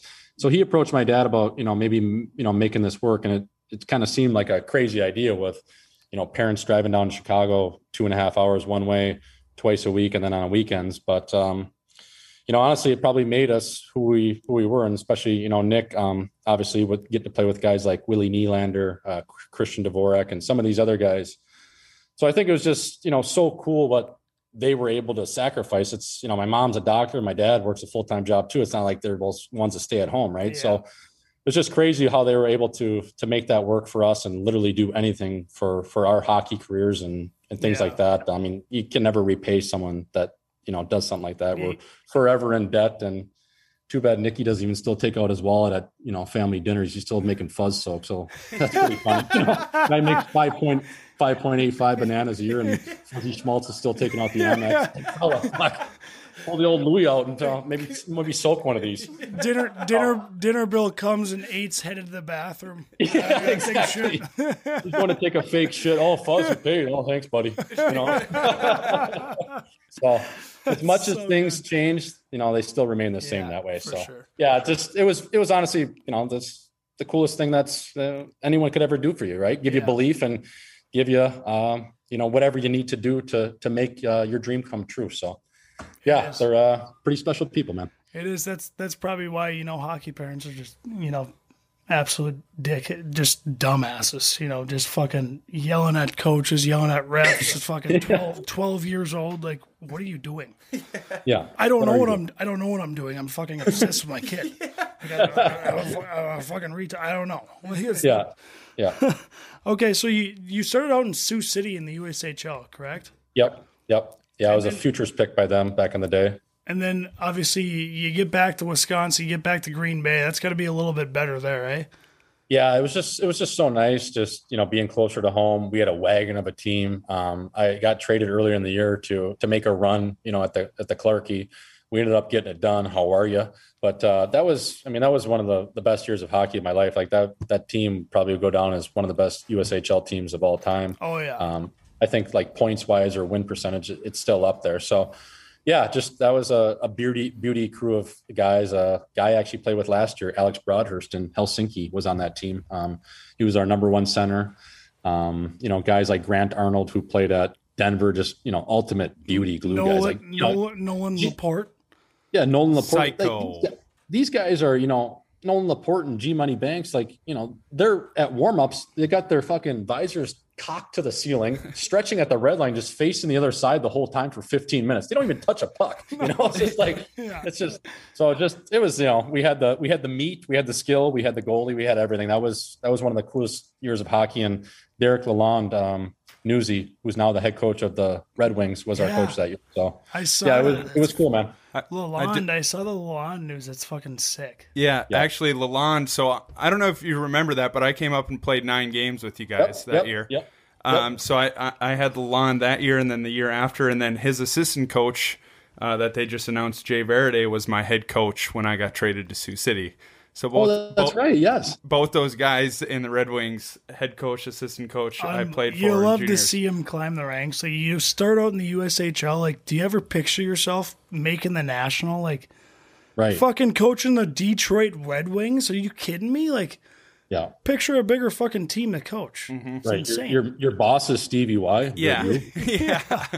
No, but I, I do want to mention that that team was awesome. Like you guys were just Yep. great people. Like I was coming, I came from high school or whatever. It was after my junior or senior year, whatever it was. You know, I did one of those before and afters, and all these guys were fucking awesome. You know, it was him, Andy Welinski, a Duluth guy that I grew up with.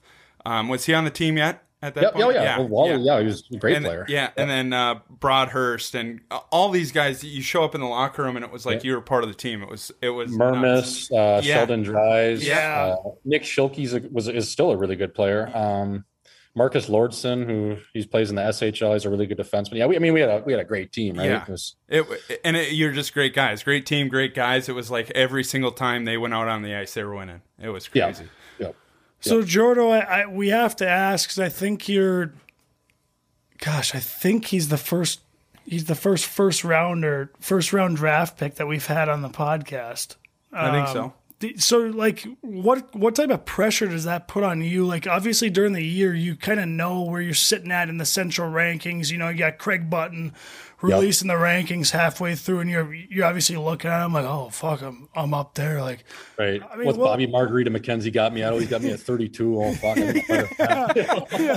like what are your thoughts there like and then and then you, go to the draft like what's the mindset there like fucking you, you're seeing guys getting picked before you are you like fuck is that like i'm better than this fucking guy like Yeah, I, I- think for me, uh, Azo, I think like I was, I was kind of in that range from anywhere from like 15 to 45. Like I was, you know, teams that maybe, you know, move up to take me because they, they saw some skill or whatever. There's also teams probably like, you know, this guy can't play a lick of defense or whatever it was. So I, I was kind of in a range of like, you know, I thought there was a there was a good chance I would go in the first round, but I also could slide to the second.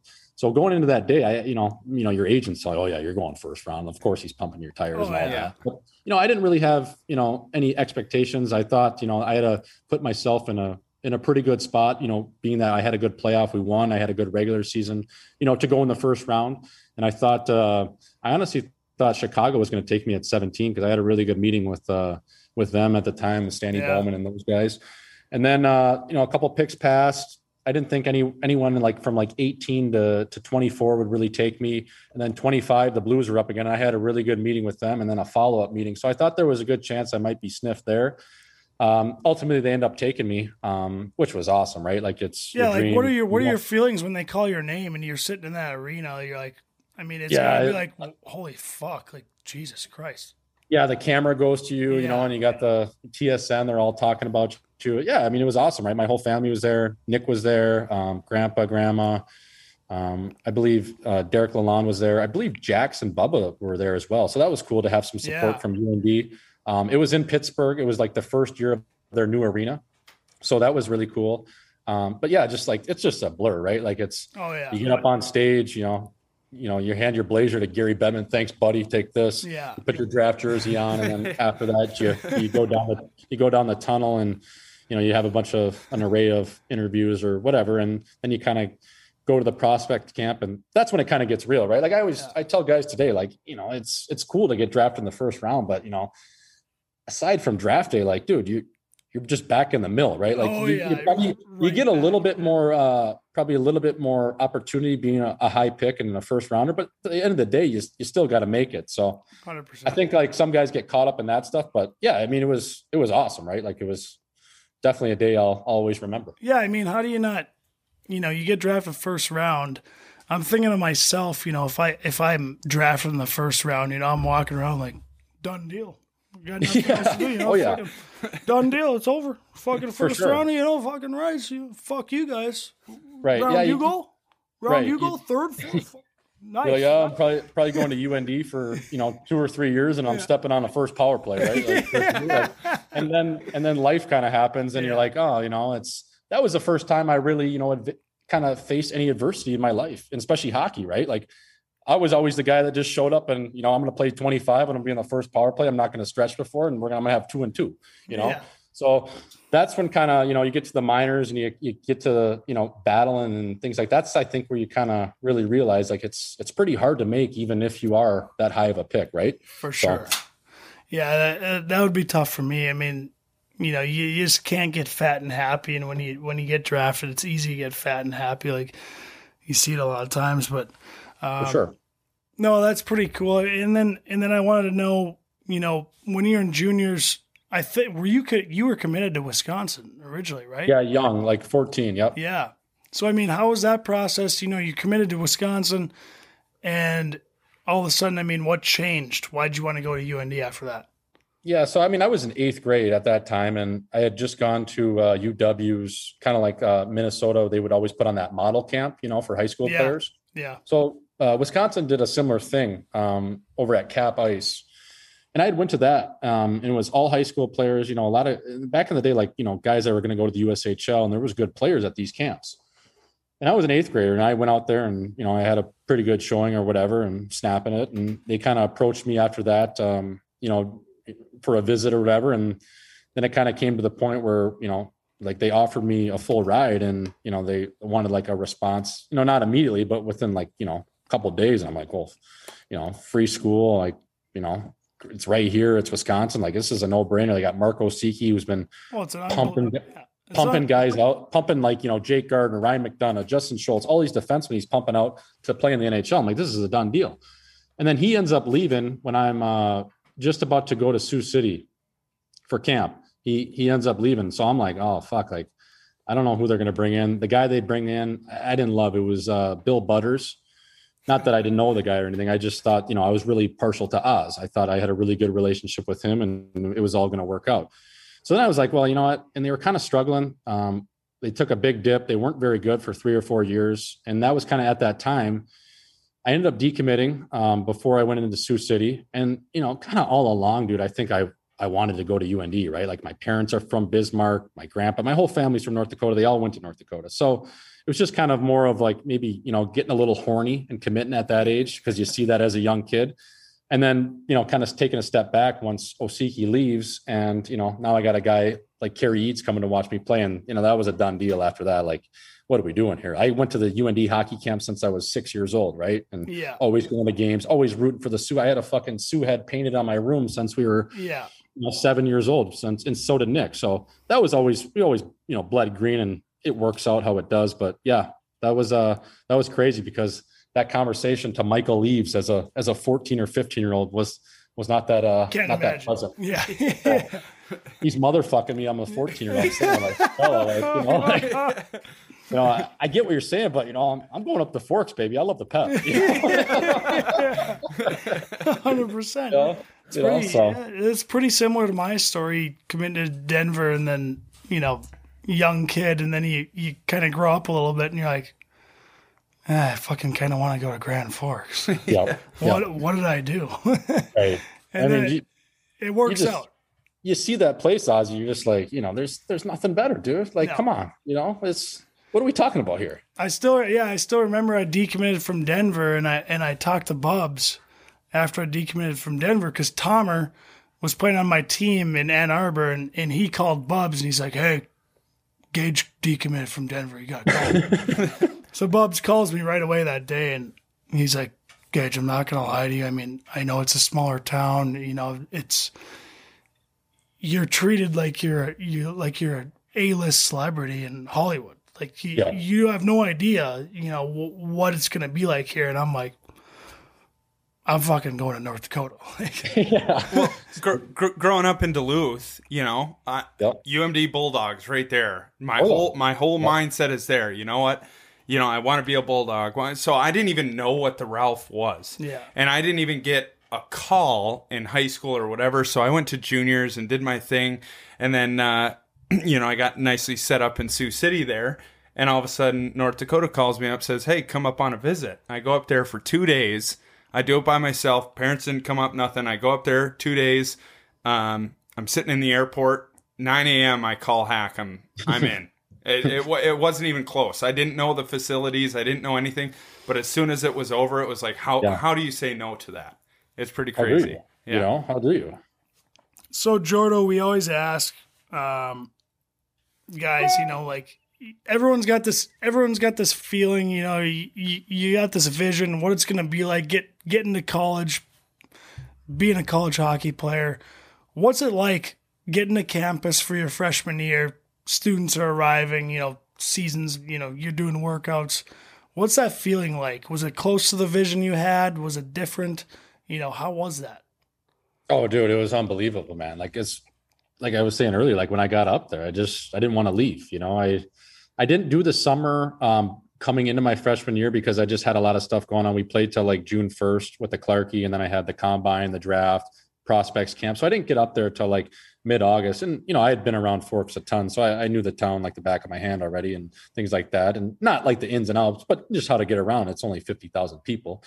So, you know, showing up there, uh, first day, Walsh Hall, um, you know, I mean, we had three guys in our room, right? Bryn Chyzyk was the odd man out. We had five guys in our class to start. And it was, so it was Colton Sanderson, Drake Caggiula were the pairing. And then on the first floor was me and Zane McIntyre. But Chyzyk had a random roommate, and this guy was just, I mean, he was, he was just a, you know, a little off. So he didn't want to stay in there. We ended up having three guys, you know, in a 12 by 12 dorm room for the whole year. You know what I mean?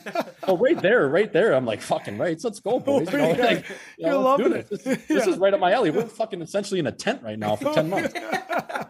so we do that. And then, you know, man, like the workouts and just, you know, seeing the pros that were there before the season, Oshie, um, guys Yeah. like Matt Greene, um, all these, you know, great players that are coming in. I'm like, holy fuck, like these guys are coming back here. This must be the real deal. Brock Nelson. Yeah. And then you get into the season, you get through Iron Man, and it's just, you know, all that. And then you finally get to the season, you get to that, you know, the first exhibition game, and you see a line of students of 300 people right next to the, you know, the parking gate waiting to get in the rink at the same time you're showing up and it's 4 p.m. I'm like, man, this is this is the coolest thing I've ever been a Oh. part of. These people are waiting to watch me, you know, go play and all of our boys. Like, Yeah. I just couldn't believe how cool it was that those students are sitting out there and it's negative 40, you know, and just the dedication that the whole town has to the Sioux and the team is just, it's literally like, you know, I, I don't want to keep pumping the tires, but it's people that, you know, haven't seen or not a part of it. You just, you truly don't get it because of how special it is. So the Palace of Pain, man, it was it was everything I lived up to and some, man. I Yeah. the smell in there was different. You know, it's just a different type of smell. It's like, holy fuck, this is a national. Oh, building. that smell when you walk in there, it's like the best Oh. smell in the world. You're Cinnamon like, almonds or whatever the hell they had cooking. Yeah. Yes, cinnamon almonds in a very you know distinct cleaning scent too. You know, it just Yeah, oh, it just smelled mint. It smelled mint. And then you step on the ice right after shoot to thrill. Oh, Not for no warm. bucket. Yeah, Remember not we used to go no bucket too for the skate out. So sick. oh my god, I would be in the mirror just looking at myself like, holy fuck, Everybody, everybody's in there. You're We're, fixing up the we're on the. Oh, we're on the bathroom like fixing Oh. our hair. Like, how's it looking? Yeah, good. Oh, and then like you know the lights go off and they do the starting lineups, and, and I made it my goal, you know, to spray that cheerleader who actually ended up being Laurel Sanderson because I would play right D and I come up the right dot as hard as I can, and I fucking put on the brakes and I just give her the biggest snowplow every time, you know, just that feeling of like let's go, you know, like You're- right you're- out of the gates. You're fucking skate out at UND when they announced the starting lineup, and you just fire out of the gates as fast as you can and stop them It's so nails. Oh, there's no better feeling, man. So, Good. Oh, that's unbelievable. So, obviously, you have a good career at UND. Um, we go to the Frozen Four, we lose a BU or whatever. yep, Your junior year. yep. What's it like making? I mean, I know that was a hard decision for you to leave. How do you make the decision? You know, what's it like getting into pro hockey after that? Yeah, I mean, hindsight's always twenty twenty, right? Like I, I maybe could have used another year, and who knows if we would have won anyways. But I think, um, yeah, dude, you get thrown into pro, um, and you kind of just uh, you try to find your way, right? Like you, you're trying to find out, you know, what type of player I could be. Can I do this? Does this work in this league? You know, is it going to work up top? And how do I really translate? and then you can kind of i don't know it's it's a lot different ozzy as and Ulst, as you know it, it becomes a business um, even as a high pick you know you you still got to earn it you still got to you know team wants you to play a certain way and if you don't play that certain way maybe it's not a match or and all those little different intangibles so i think for me for a while there it, it took me a little bit get used to right? Like you maybe i'm playing on a second power play. Maybe i'm not penalty killing and you know i've done that my whole life. So i think in that sense you you kind of got to find your way. And for me that took a little bit uh, of time. And then ultimately i was able to to make it up to the nhl by playing well in the in the jungie but at the same time i, I think um, i was never really able to cement myself. You know what i mean? Like It's in st louis at, st louis at the time right they had guys like shattenkirk Parayko Pietrangelo on the right side um, and bortuzzo. So for me it was it was a little bit harder to to kind of find where i fit in that lineup. Um, yeah. and yeah it just it's it's it just becomes a business When- as you guys know right? when- it's uh Yeah, when when did you realize, you know, when did the business side kind of hit you in the face? Like, okay, you know, it's not totally about my skill and how I play, you know, when when did the business side hit you? I think like right after my first camp, I got cut like in like four or five days. You know, like first round picks, they normally like stay like you know they kind of massage them, they kind of groom them up to to you know maybe they get another exhibition game or whatever it is. And I was just like sent down right away. I'm like, what is going on? But the Blues were such an old school team at the time, and they still are a little bit. But you know, coached by Ken Hitchcock, old school guy. They don't want rookie defensemen, especially guys that you know are puck movers and yeah. not like you know fighting or putting it off the wall or whatever that is. So You're not taking Bortuzzo's spot. Right, exactly. And they had their power play guys with Shaddy and you know Pietrangelo, even Parayko. So for me, uh, that that's where it was kind of like, okay, well, uh, you know, I got to find a, a way to do this. It's not going to be this year. I know that because they're loaded. Maybe not even going to be next year. You know, because they all these guys are coming back on contracts.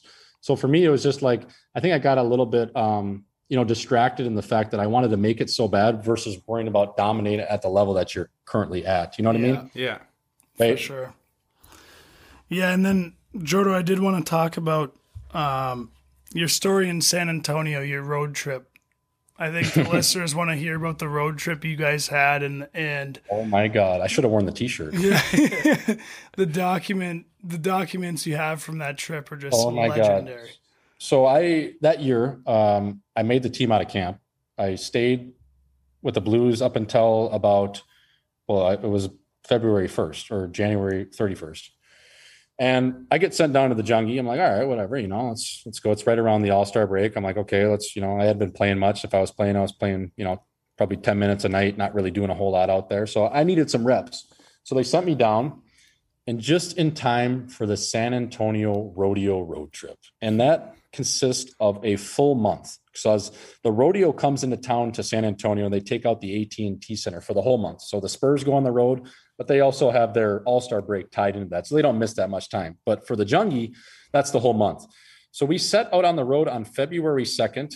Um, we flew into Iowa. We played Iowa twice. Then we flew in to Milwaukee, played Milwaukee, played Chicago the next night, Rockford.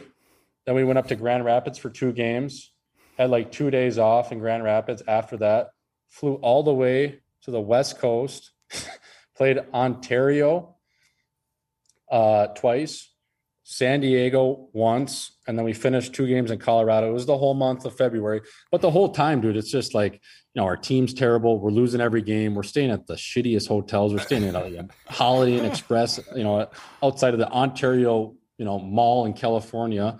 Um, and it was just hilarious. Just all the like the delays that happened, uh, all the little shit, not on, you know, on top of, you know, losing every game too, which is just hilarious. But just talk about your all time, you know, backfire in the NHL, thinking you're going to be up for the whole year. All of a sudden you're sent down to San Antone and you're doing a 30 day road trip through the fucking whole Western jungle. I'm like, holy fuck, you know, I'm in one here. But some great stops along the ways. You know what I mean? We were able to get to, uh, to some good old stomping grounds. A place I took the boys in Milwaukee, a place called Wolski's Tavern, which has metal tip darts. So it wasn't all bad, right? But it was just it was so funny just that that whole excursion because it was outrageous, dude. Like, how do you pack for a 30 day road trip?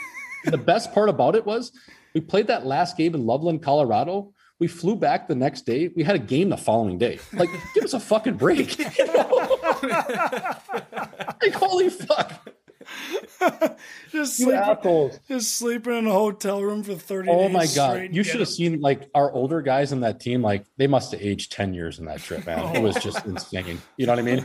You know, it was kind of like right around the time, um, you know, that song from what is it? Uh, Bradley Cooper and the, Yeah, the movie yeah. What is Uh, that?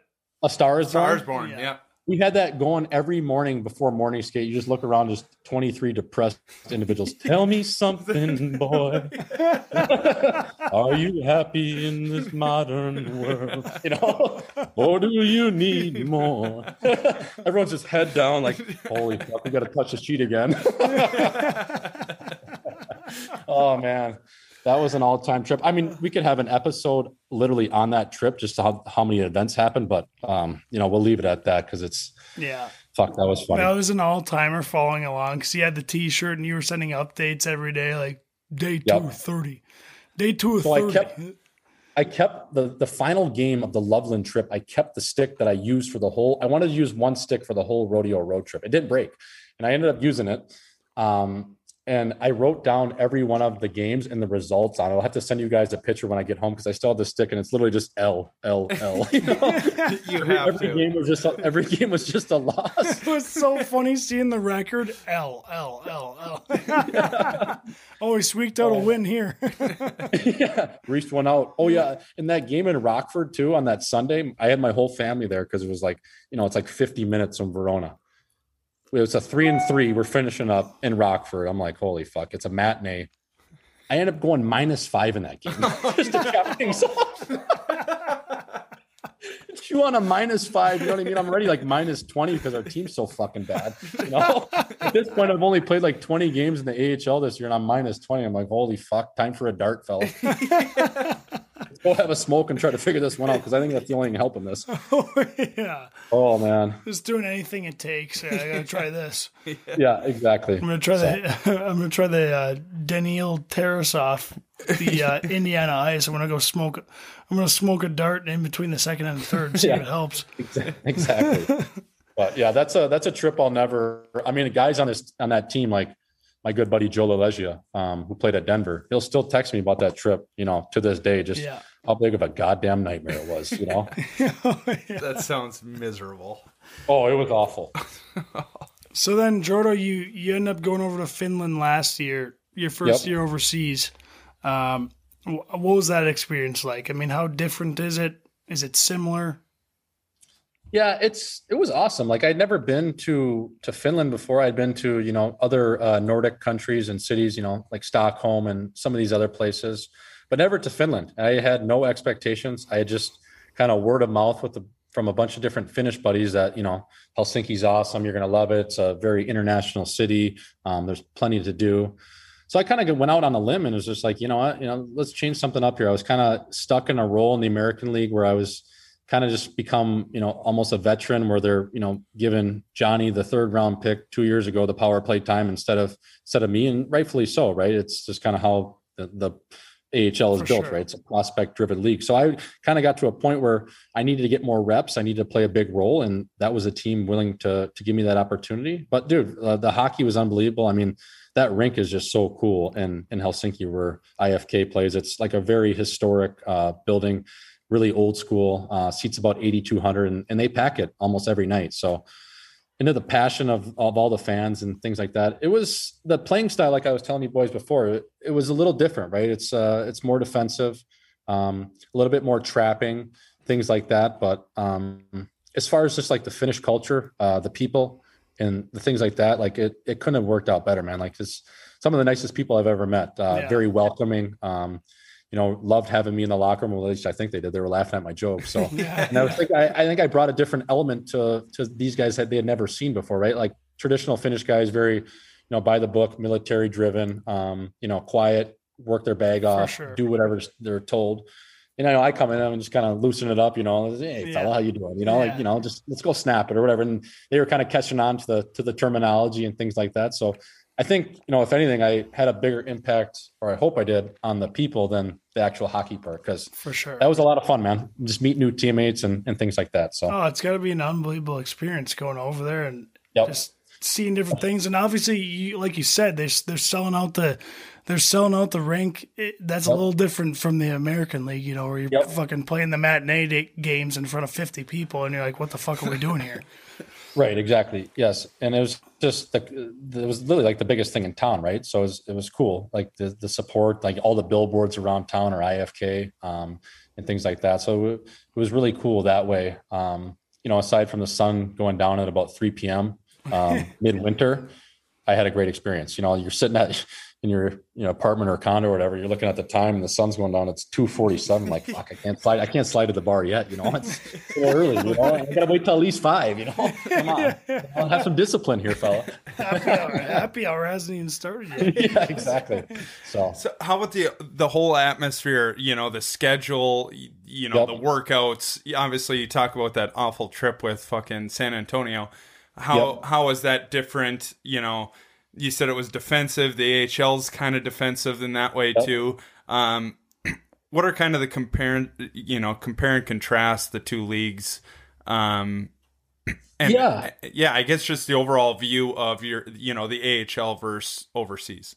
Right. I think you know in terms of the travel, like it was great. Like you're just that's kind of the, one of the reasons why it- the the league Liga attracted me because you're most nights you're sleeping in your bed. Like the our farthest trip was an hour flight, and that was to Wave, you know, Oulu, Finland, which was you know eight and a half eight and a half hours if you're driving. So most trips, you know, were hour, you know, 45 minutes, two hours, three hours, four hours, nothing crazy that way. Um, and you're playing about two and a half week or two and a half games per week is kind of the average. So it's a 60 game schedule.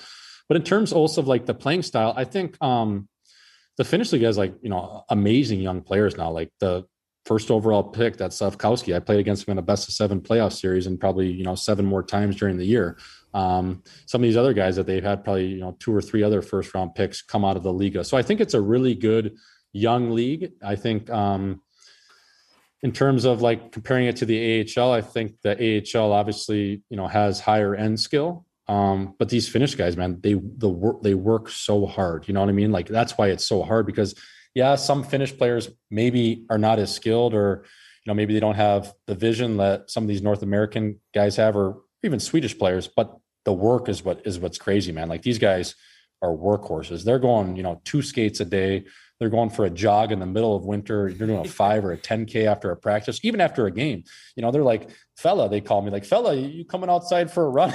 no, boys, I'll be in the lounge, you know, rolling it out. You know, you go for a run, right? Have fun, boys. Put the Canada goose on and let me know how it was.